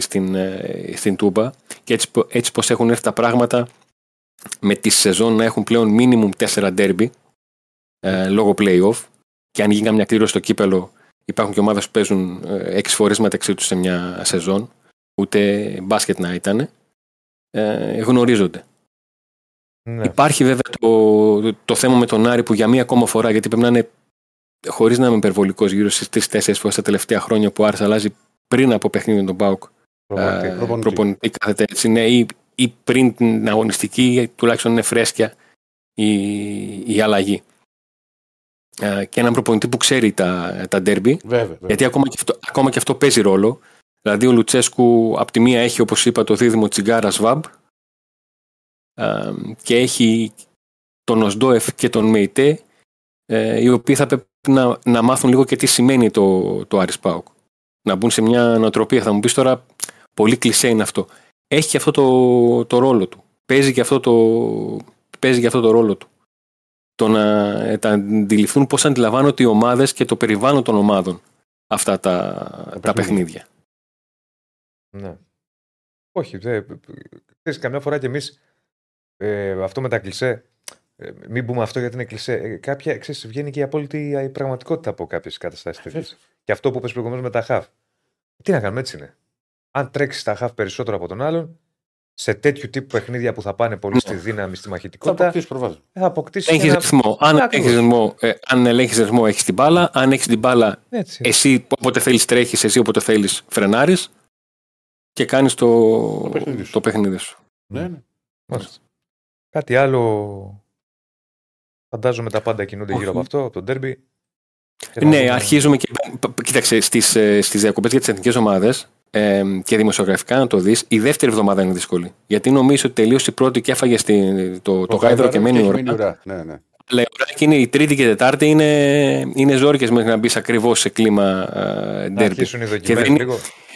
Και δεν είναι ότι οι ομάδες είναι πλήρεις και μπορούν να κάνουν δοκιμές και Δευτέρα και Τρίτη. Όχι, δεν γίνεται. Γιατί κάποιοι έρχονται, κάποιοι δεν έχουν έρθει, κάποιοι κάνουν αποπόρτιση. Ας πούμε σήμερα παίζει ο Σολμπάγκινγκ για τον Ολυμπιακό με τη Νορβηγία, που είναι στο Νορβηγία-Γεωργία. Οπότε λίγο υπομονή για να δούμε τα σχέδια των προπονητών.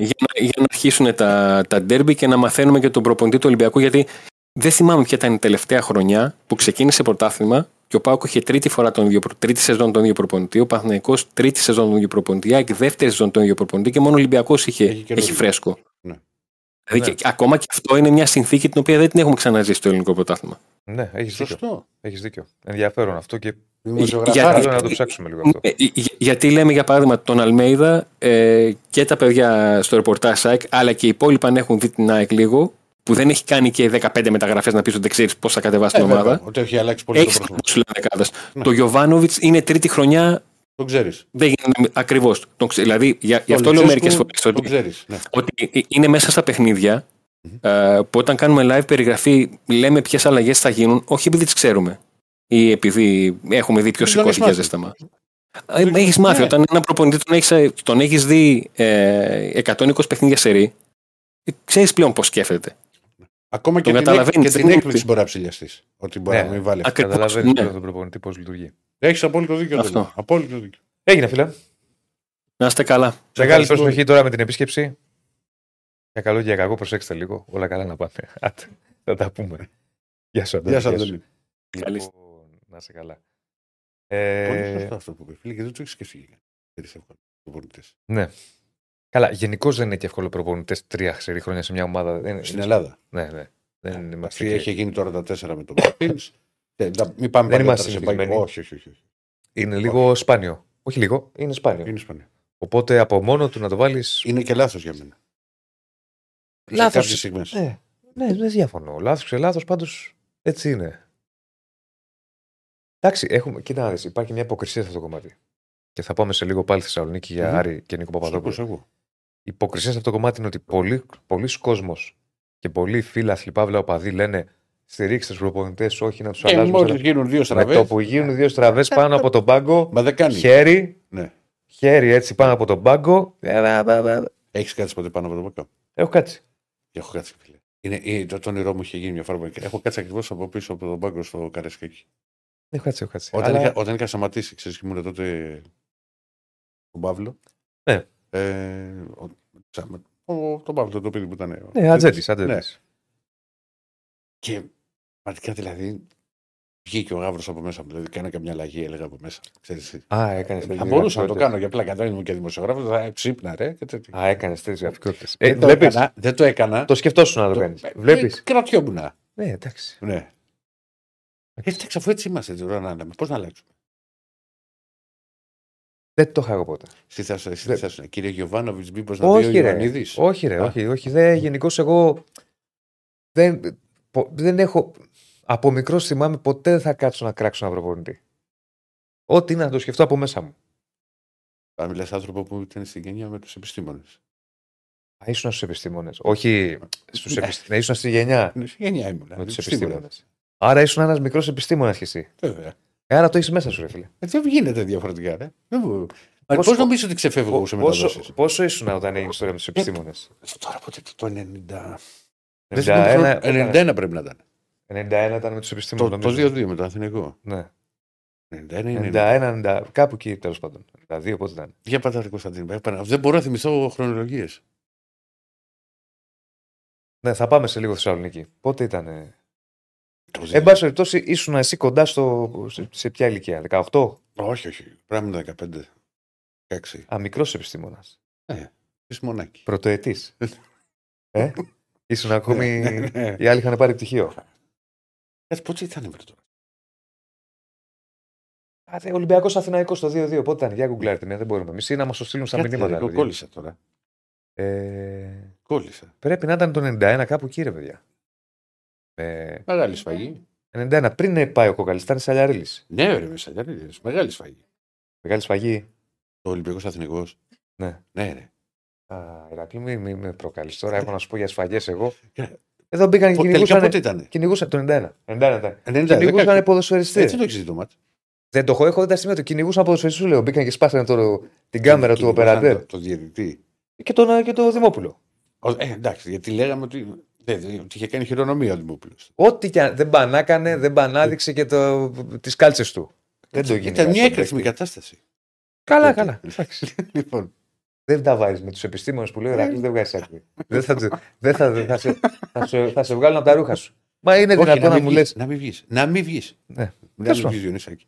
10 Φλεβάρι του 91. Βέβαια ο Κριστέφανο θα σου πει να βγεις από τα ρούχα. Νούμερα. 10 Φλεβάρι του 91. Και ήταν και. Ποιος ήταν ο διαιτητής, ο Ναούμ. Και ο περατέρ που του είχαν σπάσει την κάμερα. Πώς το λέγανε. Εγώ προσπαθώ να θυμηθώ. Που έλεγε ο Σαλιαρέλης του και. Ήρθε ένας κύριος και μου είπε, λέει, ποιος είναι ο κύριος. Τι έχει περάσει αυτό το ελληνικό ποδόσφαιρο. Προστάτε κύριε, όπως έλεγε τότε σε εκπομπή. Για 3.000. Να περάσει τώρα να τα δώσω. Τώρα να πάει. Εσείς δεν προστάτε κύριε, όχι. Προστάτε και δεν το ξέρετε. Σοβαρά. Σοβαρός. Χρωστάτε και δεν το ξέρετε. Και εγώ λέω ότι χρωστάτε. Μεγάλη συνέντευξη. Άντε λοιπόν. Ναι, πολλά μηνύματα τώρα έχουν έρθει εδώ. Λοιπόν, πάμε πάλι στη Θεσσαλονίκη, πάμε Άρη. Ρίχτω. Τι κάνετε. Καλώς τον. Καλησπέρα σας. Καλησπέρα. Πολύ σοβαρός σήμερα, γιατί. Όχι, καλά είναι, δόξα τω Θεώ. Πήρε παίκτης ο Άρης και σοβαρέψε. Βαρύναμε που λέει. Ανέλα της αγαπημένης μου ομάδας στο NBA, έτσι. Είσαι Ντάλλας. Ντάλλας από το πρωτάθλημα, όχι τώρα που πήγε ο Λούκα. Ναι. Τότε που καθόμαστε μέχρι τα ξημερώματα. Κοίτα. Εγώ συμπαθώ. Συγγνώμη λίγο, Σοκράτη Ζάπας μας στείλανε, ο περαντέρ. Σοκράτη Ζάπας. Που έχει φάει το ξύλο. Να ξέρετε ότι εγώ δεν είμαι Ντάλλας. Και γενικά περισσότερο συμπαθώ το Μαϊάμι, αλλά όχι από εποχή Big 3. Από εποχή. Μόνο με Harold Miner, Glenn Rice και πιο τόσο. Αλλά πιο παλιά. Και μόλις είχε ιδρυθεί, δηλαδή τότε εγώ ασχολήθηκα λίγο με το NBA, με Σέι Κέλλι και όλα αυτά που είχαν τότε. Μπίμπο Κόουλς. Σε βλέπω με στυλό, οπότε κάτι καλό μας έχεις ετοιμάσει. Κάτι σημείωνα γενικότερα, ναι, ό,τι μου κατεβαίνει. Έχω ένα χαρτί πάντα δίπλα μου, τα σημειώνω. Επιβεβαιώνω αυτό που είπε και ο Αντώνης Τσακαλέας νωρίτερα και από τον Άρη. Λένε το ίδιο πράγμα. Μετά τις 2 θα έχουμε οριστική ενημέρωση για το τι μέλη γενέστε με τον ντέρμπι της Κυριακής. Δεν βγαίνει από τον Άρη ούτε κλίμα ότι θα γίνει, ούτε ότι δεν θα γίνει. Είναι το θα δούμε. Για μένα, πάγια η θέση μου σε αυτά τα ζητήματα είναι ότι αν η αστυνομία θέλει, μπορεί να διαχειριστεί και την έκθεση, την παρουσία του Πρωθυπουργού και ένα ντέρμπι όπως είναι το ΠΑΟΚ. Να προτείνουμε ως εκπομπή κάτι διαφορετικό. Να γίνει το ντέρμπι. Όχι, στη θέση. Στη θέση πώς θα γίνει. Να παίξουν. Να γίνει το ντέρμπι και να πάει και ο Μητσοτάκης στο γήπεδο. Να έχουμε ένα ωραιότατο απόγευμα, ένα φεστιβάλ. Πολύ ωραία ιδέα. Πάει στα επίσημα της Τούμπας. Ένα φεστιβάλ κατηλιών και. Πάρα πολύ ωραία. Καταπληκτικό θέμα. Έλα και εσύ όμως. Εμείς θα είμαστε εκεί πέρα, αλλά και εσύ. Φίλε, αν μου έλεγε κανείς ότι θα γίνει αυτό, ειλικρινά σου λέω θα το σκεφτόμουν. Θα έπαιρνα Αντίπα να ερχόμαστε να δούμε τον ντέρμπι. Όνειρο. Και live σχολιασμό από μέσα την Τούμπα. Μια χαρά. Γιατί όχι. Και να ρωτήσουμε και τον Πρωθυπουργό. Εντάξει, δεν είναι εκεί μου πάντως και των δύο. Καταλαβαίνεις. Δεν θα πάνε και οι δύο φίλοι του Άρη. Ναι. Δυστυχώς δεν πάνε. Έχουμε να δούμε ΠΑΟΚ Άρης ή Άρης ΠΑΟΚ με κόσμο το 2005. Άστο σε λίγο, Κριστέφανε, κάτσε να ολοκληρώσουμε την κουβέντα και να το βάλουμε σε λίγο. Το 5. Από το 5, ναι. 2-2, ήταν τη χρονιά που είχε πέσει ο Άρης. 2-2 στην Τούμπα, θυμάμαι. Με γκολ Αβραμ και Χρυσάφι ο Άρης, νομίζω. Και 1-3 ο Βικελίδης με Σαλπιγκίδη και Μίετσελ. Ναι, έχω βάλει τα δύο από τα τρία γκολ. Μίετσελ, καλός επιθετικός. Και από τον Ερακλή ήταν καλός. Ναι, καλός. Ο Πολωνός ήταν τους καλούς επιθετικούς. Θυμάμαι ένα ντέρμπι Άρης ΠΑΟΚ αρχές σεζόν. Νομίζω 1-4 έχει κερδίσει ο Άρης. Με τρομερή παρουσία οπαδών του Άρη. Ευχαριστέα. Με το Μιχόπουλο που είχε κάνει την κέλα που είχε πέρασει μπάλα για το τσάπ. 1-4 είχε έρθει τότε. 1-4. Αρχές σεζόν. Με Μπλαχίνο ΠΑΟΚ. Και το θρυλικό σύνθημα την Κυριακή το βράδυ εμείς θα ξαναφέρουμε τον Αναστασιάδη. Που είχε ακουστεί. Αυτά ήταν ωραία. Σε ποιο ντέρμπι ήτανε στην Τούμπα που. Πια και κάναμε αυτή την κουβέντα. Που ήταν μαζί Παοκτζίδες και Αριανοί και χορεύανε. Ένα φανταστικό βίντεο. Δεν ξέρω αν υπάρχει αυτό το βίντεο και Στέφανα να το βρούμε να το βάλουμε. Αν μπορούμε να το βάλουμε. 50. Όχι, ρε. Τέλη 90, αρχές 2000. Και είχε πάει, υπήρχε αφιέρωμα για τον ντέρμπι και χορεύανε μαζί. Έξω από το γήπεδο, δεν μέσα στο γήπεδο. Όχι, ρε, έξω από το γήπεδο, στο γήπεδο θα χορέψουνε. Έξω από το γήπεδο πάμε και. Τώρα αρχίζω να καταλαβαίνω ποιο λες, μου διαφεύγει χρονιά. Πώς το κάνεις αυτό να βιολύσει. Προσπαθώ να θυμηθώ. Αυτό το έτσι, το ωραίο. Προσπαθώ να θυμηθώ. Το 2000. Μπορούμε αυτό το βίντεο να το παίξουμε. Για όχι τίποτα, αλλά να στείλουμε ένα μήνυμα ενωτικό ενόψει και επίσκεψη Κυριάκου Μητσοτάκη.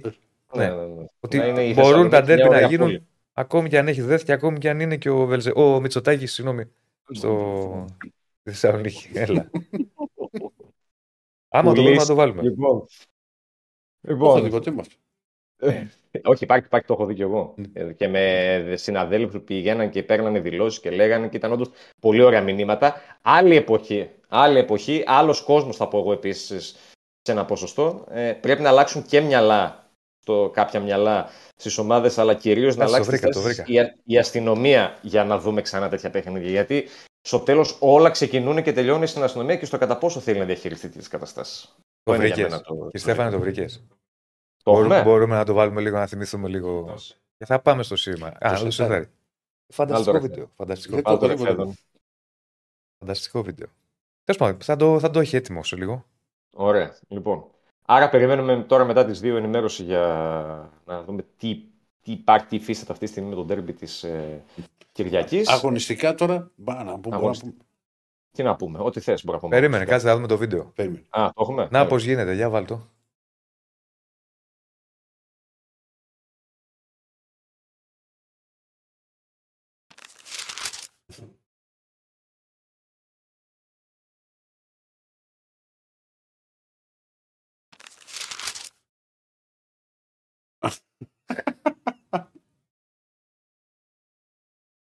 Τρομερά πράγματα. Δεν το έχω δει ποτέ μου. Φοβερό. Ωραία, άστο να παίξεις. Εδώ είναι τα καλύτερα. Εδώ είναι χωρί. Εδώ είναι τα καλύτερα. Το κόψεις τα καλύτερα. Άστο να παίξεις, παιδί. Ωραία, κύριε Στέφανε. Να τα. Κάτσε να δεις. Περίμενε. Άστο. Εδώ, να, κοίτα εδώ.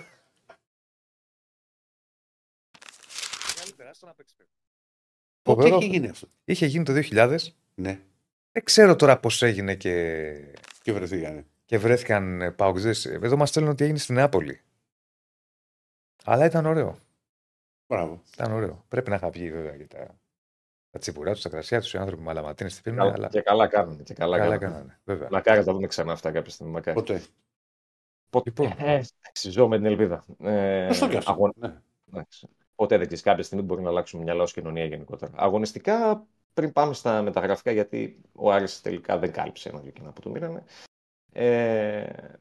Μπαίνει πλέον η ομάδα σε μια διαδικασία έτσι έντονης προετοιμασίας για το παιχνίδι της Κυριακής και έχοντας ως δεδομένο ότι θα γίνει τελικά το παιχνίδι. Έχει το Verstraete από σήμερα ο Μάτζιος στη διάθεσή του. Με τους τραυματίες είναι λίγο θέμα τι θα γίνει. Γιατί αυτό που λέγατε και πριν, το κέντρο πάντα παίζει το ρόλο του και τα τρεξίματα και οι εντάσεις ειδικά παίζουν το ρόλο τους σε τέτοια παιχνίδια. Ο Μάτζιος στο 4-2-3-1 και δεν έχει δοκιμάσει κάτι ακόμα. Δηλαδή από αύριο θα αρχίσουμε να λέμε κάτι παραπάνω νομίζω. Έχει στο μυαλό του νομίζω να βάλει τον Ντάριντα, να τον πάει λίγο πίσω, αυτό που λέγαμε και τις προηγούμενες μέρες. Θέλει να τον τραβήξει λίγο πίσω. Ο παρτενέρ του είναι το θέμα τώρα. Ο Ντουκουρέ δεν έφυγε τελικά για τη Χάπολ Χάιφα, γιατί υπήρχε μια φημολογία ότι μπορεί να φύγει. Μένει εδώ, είναι μια επιλογή. Ο Ζούλη είναι ακόμα κάνει ατομικό, οπότε δεν μπορεί να λογίζεται για την ώρα ως επιλογή και λείπει και τουλάχιστον 2 εβδομάδες. Ο Verstraete θα τον βάλει ο Μάτζιος στα πλάνα του ανάλογα με την κατάσταση στην οποία βρίσκεται. Σήμερα τον είδε πρώτη φορά, θα το δει και τις επόμενες μέρες. Και αναλόγως θα αποφασίσει. Τώρα από εκεί και πέρα δεν νομίζω ότι είστε ιδιαίτερο δίλημα για το Μάτζιο. Δηλαδή και πρόχειρα τώρα την 11η μπορούμε να τη βγάλουμε με 2-3 αστερίσκους. Δηλαδή το τι θα κάνεις στα χαφ, το τι θα κάνεις στα εξτρέμ, γιατί πλέον έχει και το Σουλεϊμάνοφ. Που ο Σουλεϊμάνοφ, εάν μπει στα θέλω του προπονητή, αρχίζει να αντιλαμβάνεται λίγο στο τακτικό κομμάτι κάποια πράγματα. Γιατί όχι να με το βάλει και βασικό την Κυριακή στα εξτρέμ. Στην επίθεση δεν έχεις κι άλλον, είναι ο Μωρόν. Okay. Δηλαδή για το Μάτζιο. Μπορεί να αυξήθηκαν οι επιλογές του, αλλά τα κουκιά είναι μετρημένα. Αυτή τη στιγμή μιλάμε. Μόνο από τους διεθνείς, μόνο το Μπράμπετς περιμένει, γιατί ο Ματαρίτα παίζει σήμερα, αλλά είναι τιμωρημένος. Δηλαδή να μπει και ο Μπράμπετς στις προπονήσεις, να τεθεί και αυτός στη διάθεσή του. Λίγο τα χαφ, λίγο τα εξτρέμ εκεί πέρα είναι το τι θα κάνει. Δηλαδή στην άμυνα είναι ξεκάθαρο το ποιος θα βάλει. Έχει Μοντόγια, έχει Φεράρι, έχει Φαμπιάνο, έχει Μπράμπετς, έχει τον Γκουέστα. Στα χαφ σίγουρα θα έχει τον Νταρίντα. Το θέμα είναι ποιον θα βάλει στα εξτρέμ μαζί με τον Κάρσον και. Τι θα κάνει με τα χαφ, δηλαδή μια-δυο θέσεις. Ίσως και 3 αν κάνει κάποια άλλη έκπληξη ο προπονητής του Άρη σε αυτό το κομμάτι. Περίμενα δεύτερο φόρ, δεν του ήρθε χθες. Θα περιμένει τώρα μέχρι τα τέλη του μήνα να δει τι θα γίνει. Πάντως το εντυπωσιακό με τον Άρη τη φετινή καλοκαιρινή μεταγραφική περίοδο και τώρα είναι να πέσουν οι κάρτες Κριστέφανο. Και μετά Κριστέφανο, επειδή μας στείλαν εδώ, ναι. Θα βάλουμε τις κάρτες, μας στείλαν ότι δεν είχε ήχο. Ναι. Προτού κλείσει ο Νίκος, να το ξαναβάλουμε με ήχο το βίντεο, αν μπορούμε, για να τα ακούσουν.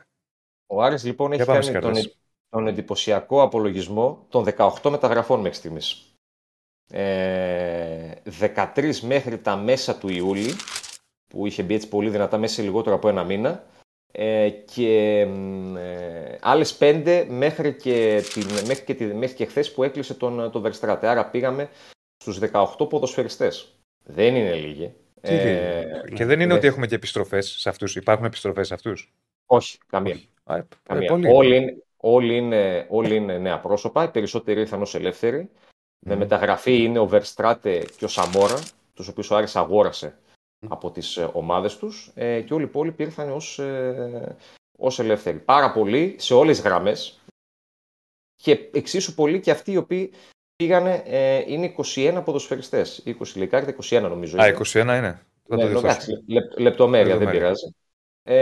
Πάνω από τους οποίους νομίζω ότι ο Άρης δεν κάθεται να κλαίει. Δηλαδή, αν εξαιρέσει τον Πάλμα και τον Ματέο, που με τον Πάλμα βέβαια ήταν νομοτελειακά, κάποια στιγμή θα έφευγε. Και όταν έρχεται μια ομάδα όπως είναι η Celtic. Βγήκε αυτός ο παίκτης. Δηλαδή, που λέγαμε από πόσο. Βγήκε, προσέφερε και στον Άρη. Τα νούμερα του είναι εντυπωσιακά. Δηλαδή, μέχρι να φύγει ο Πάλμα. Ο Άρης είχε πετύχει 6 γκολ. Στα 5 είχε εμπλοκεί ο Πάλμα. Μόνο ένα του είχε ξεφύγει. Και με την Αραράτ και με την Δυναμό και με τον Όφη. Είναι τα 5 παιχνίδια συνολικά στα οποία είχε παίξει στο ξεκίνημα της σεζόν και είχε συμμετοχή στα 5 από τα 6 γκολ που είχε πετύχει η ομάδα. Μπορεί να ήταν ώρες-ώρες απίθαρκος. Μπορεί να μην βοηθούσε τόσο πολύ στο ανασταλτικό κομμάτι. Μπορεί πολλά πράγματα και αυτή η παίκτες είναι και λίγο αντίθαση. Οκ, είναι φυσιολογικό αυτό. Αλλά είναι ένας παίκτης ο οποίος ήταν ο game changer που μου άρεσε να λέω εγώ, που θα σου δώσει το κάτι παραπάνω. Και ο Άρης πρέπει να βρει τους αριθμούς του Πάλμα είτε μέσα από έναν ποδοσφαιριστή, είτε μέσα από 2 ή 3. Εγώ πάντα σε τέτοιες περιπτώσεις θυμάμαι το Moneyball, το οποίο μας δίδαξε τι είχαν κάνει τότε οι Oakland Athletics, ότι δεν είναι απαραίτητο να βρεις έναν για να την καταστήσεις έναν, μπορείς μέσα από τρεις παίχτες χαμηλότερου κόστους να βρεις τα νούμερα που σου προσέφερε ένας ποδοσφαιριστής. Και τώρα ο Άρης αυτό είτε θα το κάνει μέσα από τον Σουλεϊμάνοφ, είτε θα το κάνει μέσα από τον Κάρλσον και τον Σουλεϊμάνοφ, ή με αυτούς τους δύο και με κάποιον ακόμα. Δηλαδή η απώλεια του Άρη είναι ο Πάλμα, όσον αφορά τους αριθμούς του. Τώρα από εκεί και πέρα για τους υπόλοιπους δεν νομίζω ότι θα κλάψει κιόλας. Γενικότερα που φύγανε. Γιατί άλλους τους περισσότερους τους άφησε να φύγουν συνειδητά ελεύθεροι. Υπάρχουν δύο δανεισμοί που τελειώσανε, του Καμαρά και του Καμάτσο π.χ. Υπάρχουν μικροί που συνειδητά επίσης τους άφησε να φύγει. Οπότε ο Άρης στην ουσία αυτό το οποίο έκανε διόρθωσε τα πολλά λάθη του προηγούμενου καλοκαιριού. Μιλάμε και... για νέα ομάδα με κεφαλαία γράμματα. Με 7-8 παίχτες, άντε εγώ σου λέω 9 που μείνανε από το περσινό ρόστερ και ήταν ο κορμός σου στην αρχή της σεζόν. Υπάρχουν και αυτοί. Τώρα το αν ο Άρης θα είναι πετυχημένης στις κινήσεις του ή όχι θα φανεί και από την πορεία του μέσα στη χρονιά, αλλά κυρίως το πώς κινήσεις θα κάνει το επόμενο καλοκαίρι. Γιατί αν το επόμενο καλοκαίρι πει ότι θα κάνω 7-8 κινήσεις, σημαίνει ότι πήγε καλά φέτος. Αν όμως πάλι κάνει 15-16 κινήσεις, σημαίνει ότι κάτι δεν πήγε καλά φέτος. Ναι, ναι. Το κενό βέβαια. Λογικό. Είναι λογικό αυτό που λες. Δηλαδή, αν κάνει και του χρόνου 18. Κάτι δεν πήγε καλά φέτος, ξεκάθαρα. Ξέρεις όμως τι γίνεται. Κάποιες φορές όταν παίρνεις και τόσους πολλούς παίκτες, κάποιοι δεν σου βγαίνουν. Καλά, κοίτα να δεις. Ποιο είναι, να συμφωνήσουμε σε κάτι ή να διαφωνήσουμε. Ναι. Ποιο είναι το ποσοστό επιτυχίας στις μεταγραφές? Άμα πιάσεις πάνω το 50% ικανοποιημένος πρέπει να είσαι. Άρα λοιπόν, όσο περισσότερους παίκτες παίρνεις, τόσο μειώνεις σε ποσοτικό επίπεδο την επιτυχία. Δηλαδή, το ποσοστό, ναι. Άμα πάρεις 5 παίκτες και σου βγουν 3, άρα δεν μου βγήκαν 2. Αν πάρεις 20 παίκτες και σου βγουν 11, δεν θα σου βγουν 9. Ναι. Δηλαδή είναι θέμα. Άρα λοιπόν, τι θέλω να πω. Όμως οριακά πάνω από το μισό και πάλι. Ναι. Με το να πας συνέχεια σε λογική, αλλάζω 18-19 παίκτες. Το πιθανότερο είναι. Είναι πολύ πιθανό πάλι του χρόνου να κάνεις το ίδιο. Γιατί είναι τρομερά δύσκολο σε τόσες πολλές μεταγραφές να σου βγουν πολλοί παίκτες. Καταλάβατε. Δηλαδή. Τι να σου πω. Εντάξει. Θέλει χρόνο σίγουρα. Θέλει πολύ χρόνο και ο Μάντζος έχει πάρα πολύ δουλειά για να τους κάνει όλους αυτούς μαζί ομάδα. Γιατί ειδικά σε κάποιες θέσεις είναι υπερπλήρης. Δηλαδή στα εξτρέμ έχει 6, αν βάλουμε και το Χριστοδουλόπουλο 7.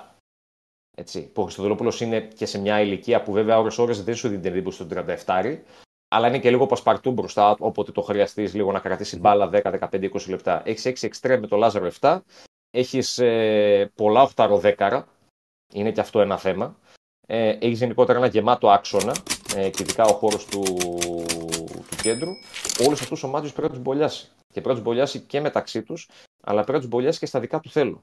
Και αυτό θέλει χρόνο, γι' αυτό ο Μάτζος περιμένει πώς και πώς εκείνη την διακοπή των 20 ημερών στις αρχές του Οκτώβρη.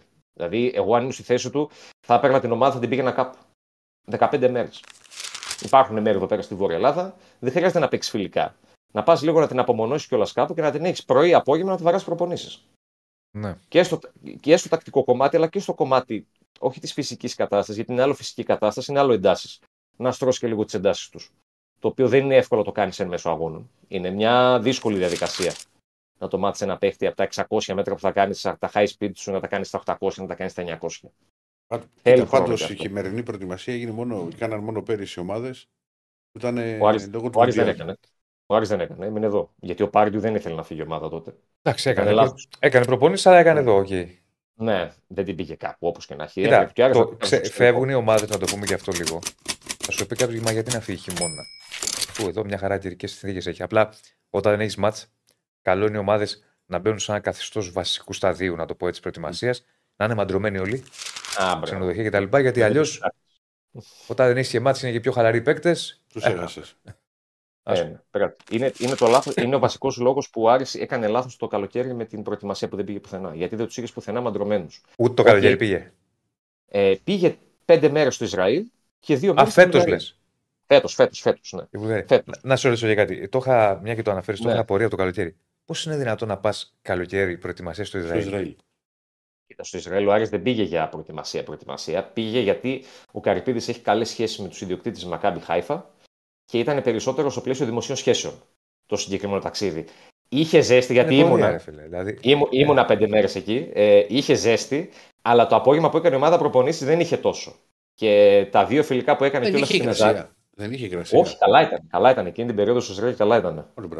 Και εγώ το φοβόμουν γιατί την ξέρω την περιοχή γενικότερα λόγω καταγωγής από Κύπρο που το καλοκαίρι βράζει στην Κύπρο, είναι η αλήθεια. Mm-hmm. Αλλά την περίοδο που πήγε ήταν καλά. Δηλαδή από γεματόβραδο που έγινε κατά δύο φιλικά με τη Μακάμπι Χάιφα ήταν εντάξει, αλλά πήγε για άλλους λόγους. Το θέμα ήταν να πάει και μετά κάπου αλλού. Που περίμενε και ο προπονητής τότε ο Τερζής, είχε υποθεί ότι θα πάμε λέει 5 μέρες στην Αυστρία. Δεν πήγε ποτέ η ομάδα. Και όταν ο Καρυπίδης είπε. Μα ότι να πάει κάπου στην Αυστρία, δύο θα είναι ταξίδι. Δηλαδή... Ήταν να πάει και 5 μέρες στη Βουλγαρία που γίνανε 2. Αλλά όταν ο Καρυπίδης είπε, που το είπε και αργά βέβαια, αλλά το είπε στο αρχές Ιουλίου να πάει κάποια ομάδα 5-10 μέρες, ο Παλίκουτσα πήγε, έπιασε τον Μπράμπετς και τον Κουέστα που είναι αρχηγοί της ομάδας και τους είπε: Παιδιά, πείτε να μην πάμε πουθενά, να μείνουμε εδώ. Δηλαδή, ένα από τα πράγματα που χρειώνει ο Καρυπίδης στον Παλίκουτσα είναι το κομμάτι της προετοιμασίας του καλοκαιριού και ο τρόπος που το διαχειρίστηκε. Γιατί έλεγε εξ αρχής. Είναι καλό που το πες, γιατί ξέρεις, δεν είναι συνήθες όλο αυτό. 5 μέρες εδώ, 2 εκεί, 3 εκεί. Όχι. Στον Άρη δεν είμαστε συνηθισμένοι, στα συνηθισμένα. Ερακλή, να δω λίγο. Μην κλείσει, γιατί πρωτού κλείσει. Το έχουμε το βίντεο με ήχο. Ζητάνε, Κριστέφανε. Το έχουμε, το βάλουμε. Για ρίχτω πάλι, γιατί πριν δεν είχε ήχο. Να ακούσουμε και τα κλαρίνα και τα βούλια. Από τα κλαρίνα, το άλλο το έχουμε. Την αρχή. Όχι, από την αρχή, ρε παιδί. Δεν το έχουν ακούσει. Το ακούσαμε εμείς. Ναι. Εσύ σαν Αργανός πες μου πάω κάρα. Και εσύ να πεις Άρης. Τώρα δεν είχαμε εικόνα και Στέφανε. Θα το βρούμε. Κάποια στιγμή. Με το που είπαμε το όνομα. Το πάμε το όνομα. Μου είπαμε Μητσοτάκης. Τούντιο καλά είναι. Λοιπόν. Έχω αρχίσει και να πιάνω. Για ρίχτω. Ναι. Θα σου δώσουμε κύριε Στέφανε. Τον Νίκο τον έχουμε εδώ, το χαιρετήσαμε. Εδώ είμαι, τι θέλετε. Ωραία. Καλά, βάλτε να το δεις Νίκο μου. Όχι, εντάξει, θα το βάλει τώρα. Σε πειράζω. Αντί να βάλουμε το link από κάτω, Γερστεφάνε. Α, θα φάμε μπαν. Όχι, αμένα φάμε μπαν. Το πάρω με το που αναφέραμε το όνομα. Παοκάρα, πες! Τι θα πω! Πες Παοκάρα, ναι! Εσύ σαν Αργανός πες μου Παοκάρα! Και εσύ να πεις Άρης! Άμα πει Παοκάρα να φωνάξω εγώ Άρης! Άμα πεις... Δυο μαζί! 1, 2, 3! Αρκανάρα! Παοκάρα! Είσαι ωραίος ρε αγόρι! Παοκάρα! Άντε Παοκάρα!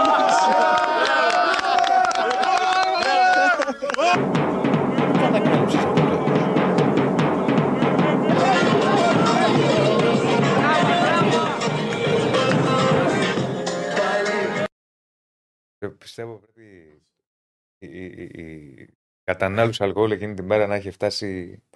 Απορώ πως έχει γίνει. Εντάξει, είναι 2000. Ωραίο. Δεν είναι. Ωραίο. Να ήταν 70. Παοκάρα, Αριανάρα. Είσαι ωραίος, ρε. Γεια σου, Νίκο. Καλό μεσημέρι, παιδιά. Καλό μεσημέρι, τα λέμε αύριο. Πάμε και στις παρελάσεις. Ναι, θα κλείσουμε με παρελάσεις και με μπάσκετ, κληρώσεις κτλ.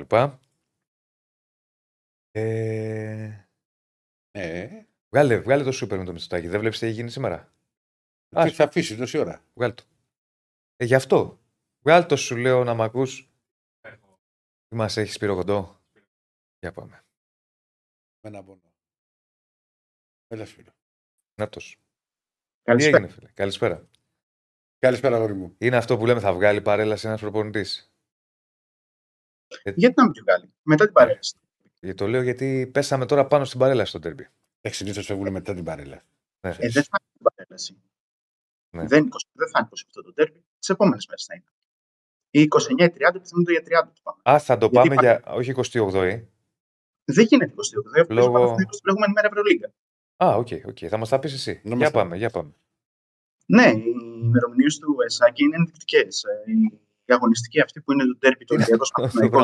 Γιατί ενδεικτικές, δεν μπορώ να τα καταλάβω αυτά. Συγγνώμη κιόλας. Τη μία έχουμε η ΕΠΟ λέει. Ναι, η ΕΠΟ ξέρω κάνει ό,τι κάνει και δεν είχαμε καμία συνέπεια ώρα. Τώρα έχουμε ενδεικτικές ημερομηνίες. Τι σημαίνει ενδεικτικές ημερομηνίες, δηλαδή. Ότι εκείνο το διάστημα. Α, ότι το τρίμερο. Άμα εγώ θέλω, είμαι από επαρχία και θέλω να κλείσω εισιτήριο. Κλείσε τρίμερο, ρε φίλε.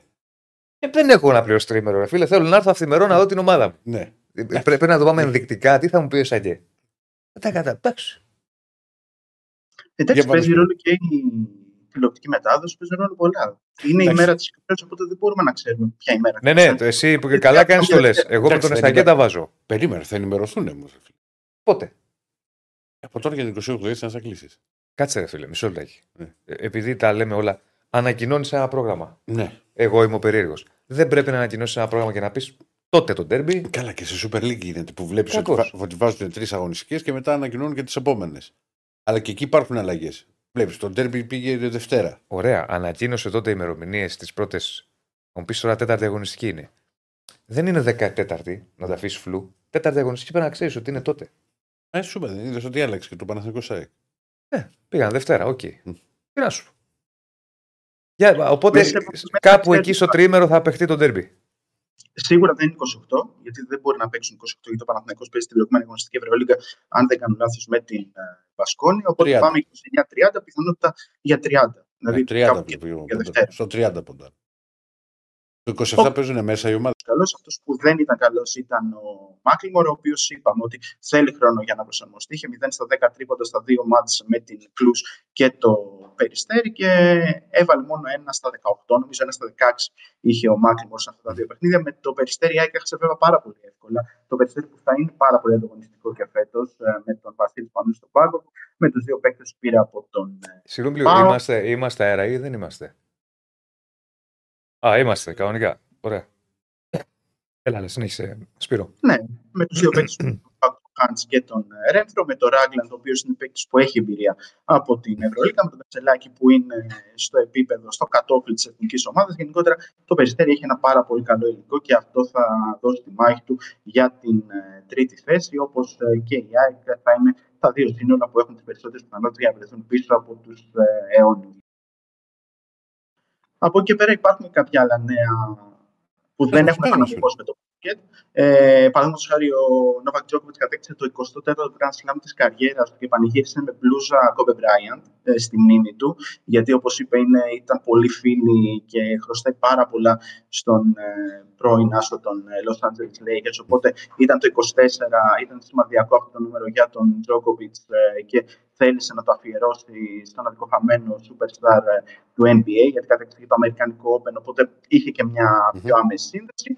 Και υπάρχει φυσικά και αυτό το ταλαιπωρημένο πεδίο, ο Porter Jr., ο Kevin Porter Jr. που ήταν στο Cleveland, πήγε στο Houston, είχε υπογράψει και μια επέκταση 82 εκατομμυρίων, ο οποίος συνελήφθη από τις Αμερικανικές αρχές, καθώς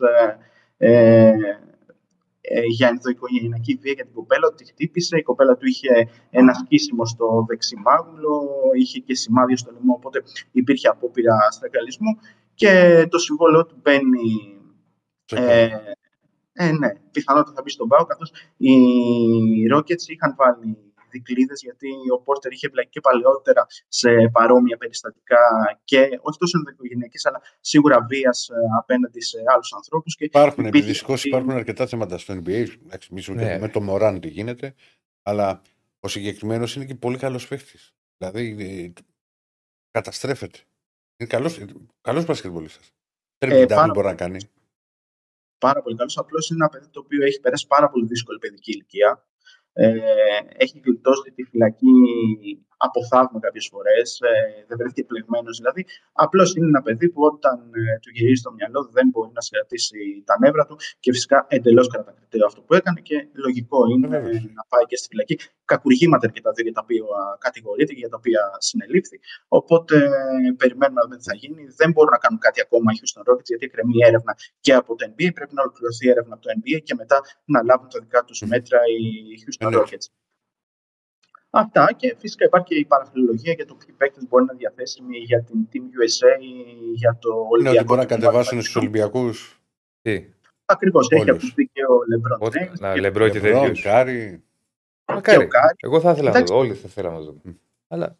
Σίγουρα θα είναι ένα τουρνουά το οποίο οι Αμερικανοί δίνουν μεγάλη βάση. Γιατί κακά τα ψέματα στο μοτομπάσκετ δεν είναι τόσο θερμοί οι παίκτες για να συμμετάσχουν. Όχι, ο Ολυμπιακός αγόρασαν αυτοί. Ακριβώς. Και σίγουρα θα είναι πάρα πολύ ενδιαφέρον να δούμε και τους Αμερικανούς με πλήρη σύνθεση, να δούμε και τους Καναδούς όπως τους είδαμε φέτος και με τον Τζαμάρ Μάριο. Μια χαρά ομάδα. Δεν ήταν. Ναι. και φυσικά να δούμε και ευρωπαϊκές ομάδες με τους παριστάρτους και καλές εγώ των πραγμάτων και την εθνική ομάδα με τον Γιάννη τον Κούμπο που θα έχουμε στο Παρίσι ένα τουρνουά αστέρων, ένα μικρό NBA. Φυσικά υπάρχει και το ερωτηματικό με τον Joel Embiid, με το τι θα επιλέξει. Υπάρχει έντονο pressing και από την Γαλλία και από τις ΗΠΑ και εκεί μένει να δούμε ποια θα είναι η απόφαση του Καμερουνέζου. Στο Καμερούν έχει γεννηθεί ο Embiid. Και αλλά έχει και τις δύο υπηκότητες, και την αμερικανική και την γαλλική. Έγινε προς Σπύρο. Να σε καλά, Σπύρο. Σας ευχαριστούμε πολύ. Να σε καλά, καλή συνέχεια. Λοιπόν, φτάσαμε στο φινάλε. Ναι, φτάσαμε.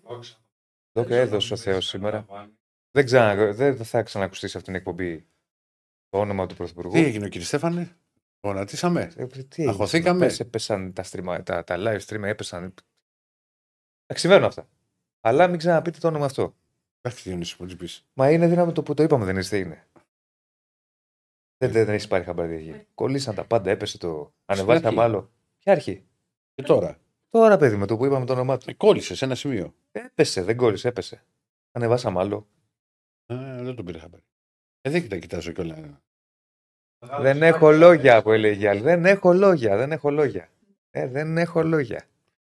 Λοιπόν, να είστε καλά. Δεν έχεις λόγια. Δεν έχουμε λόγια, θα τα πούμε αύριο. Αύριο, να είστε καλά, παιδιά. Γεια σας.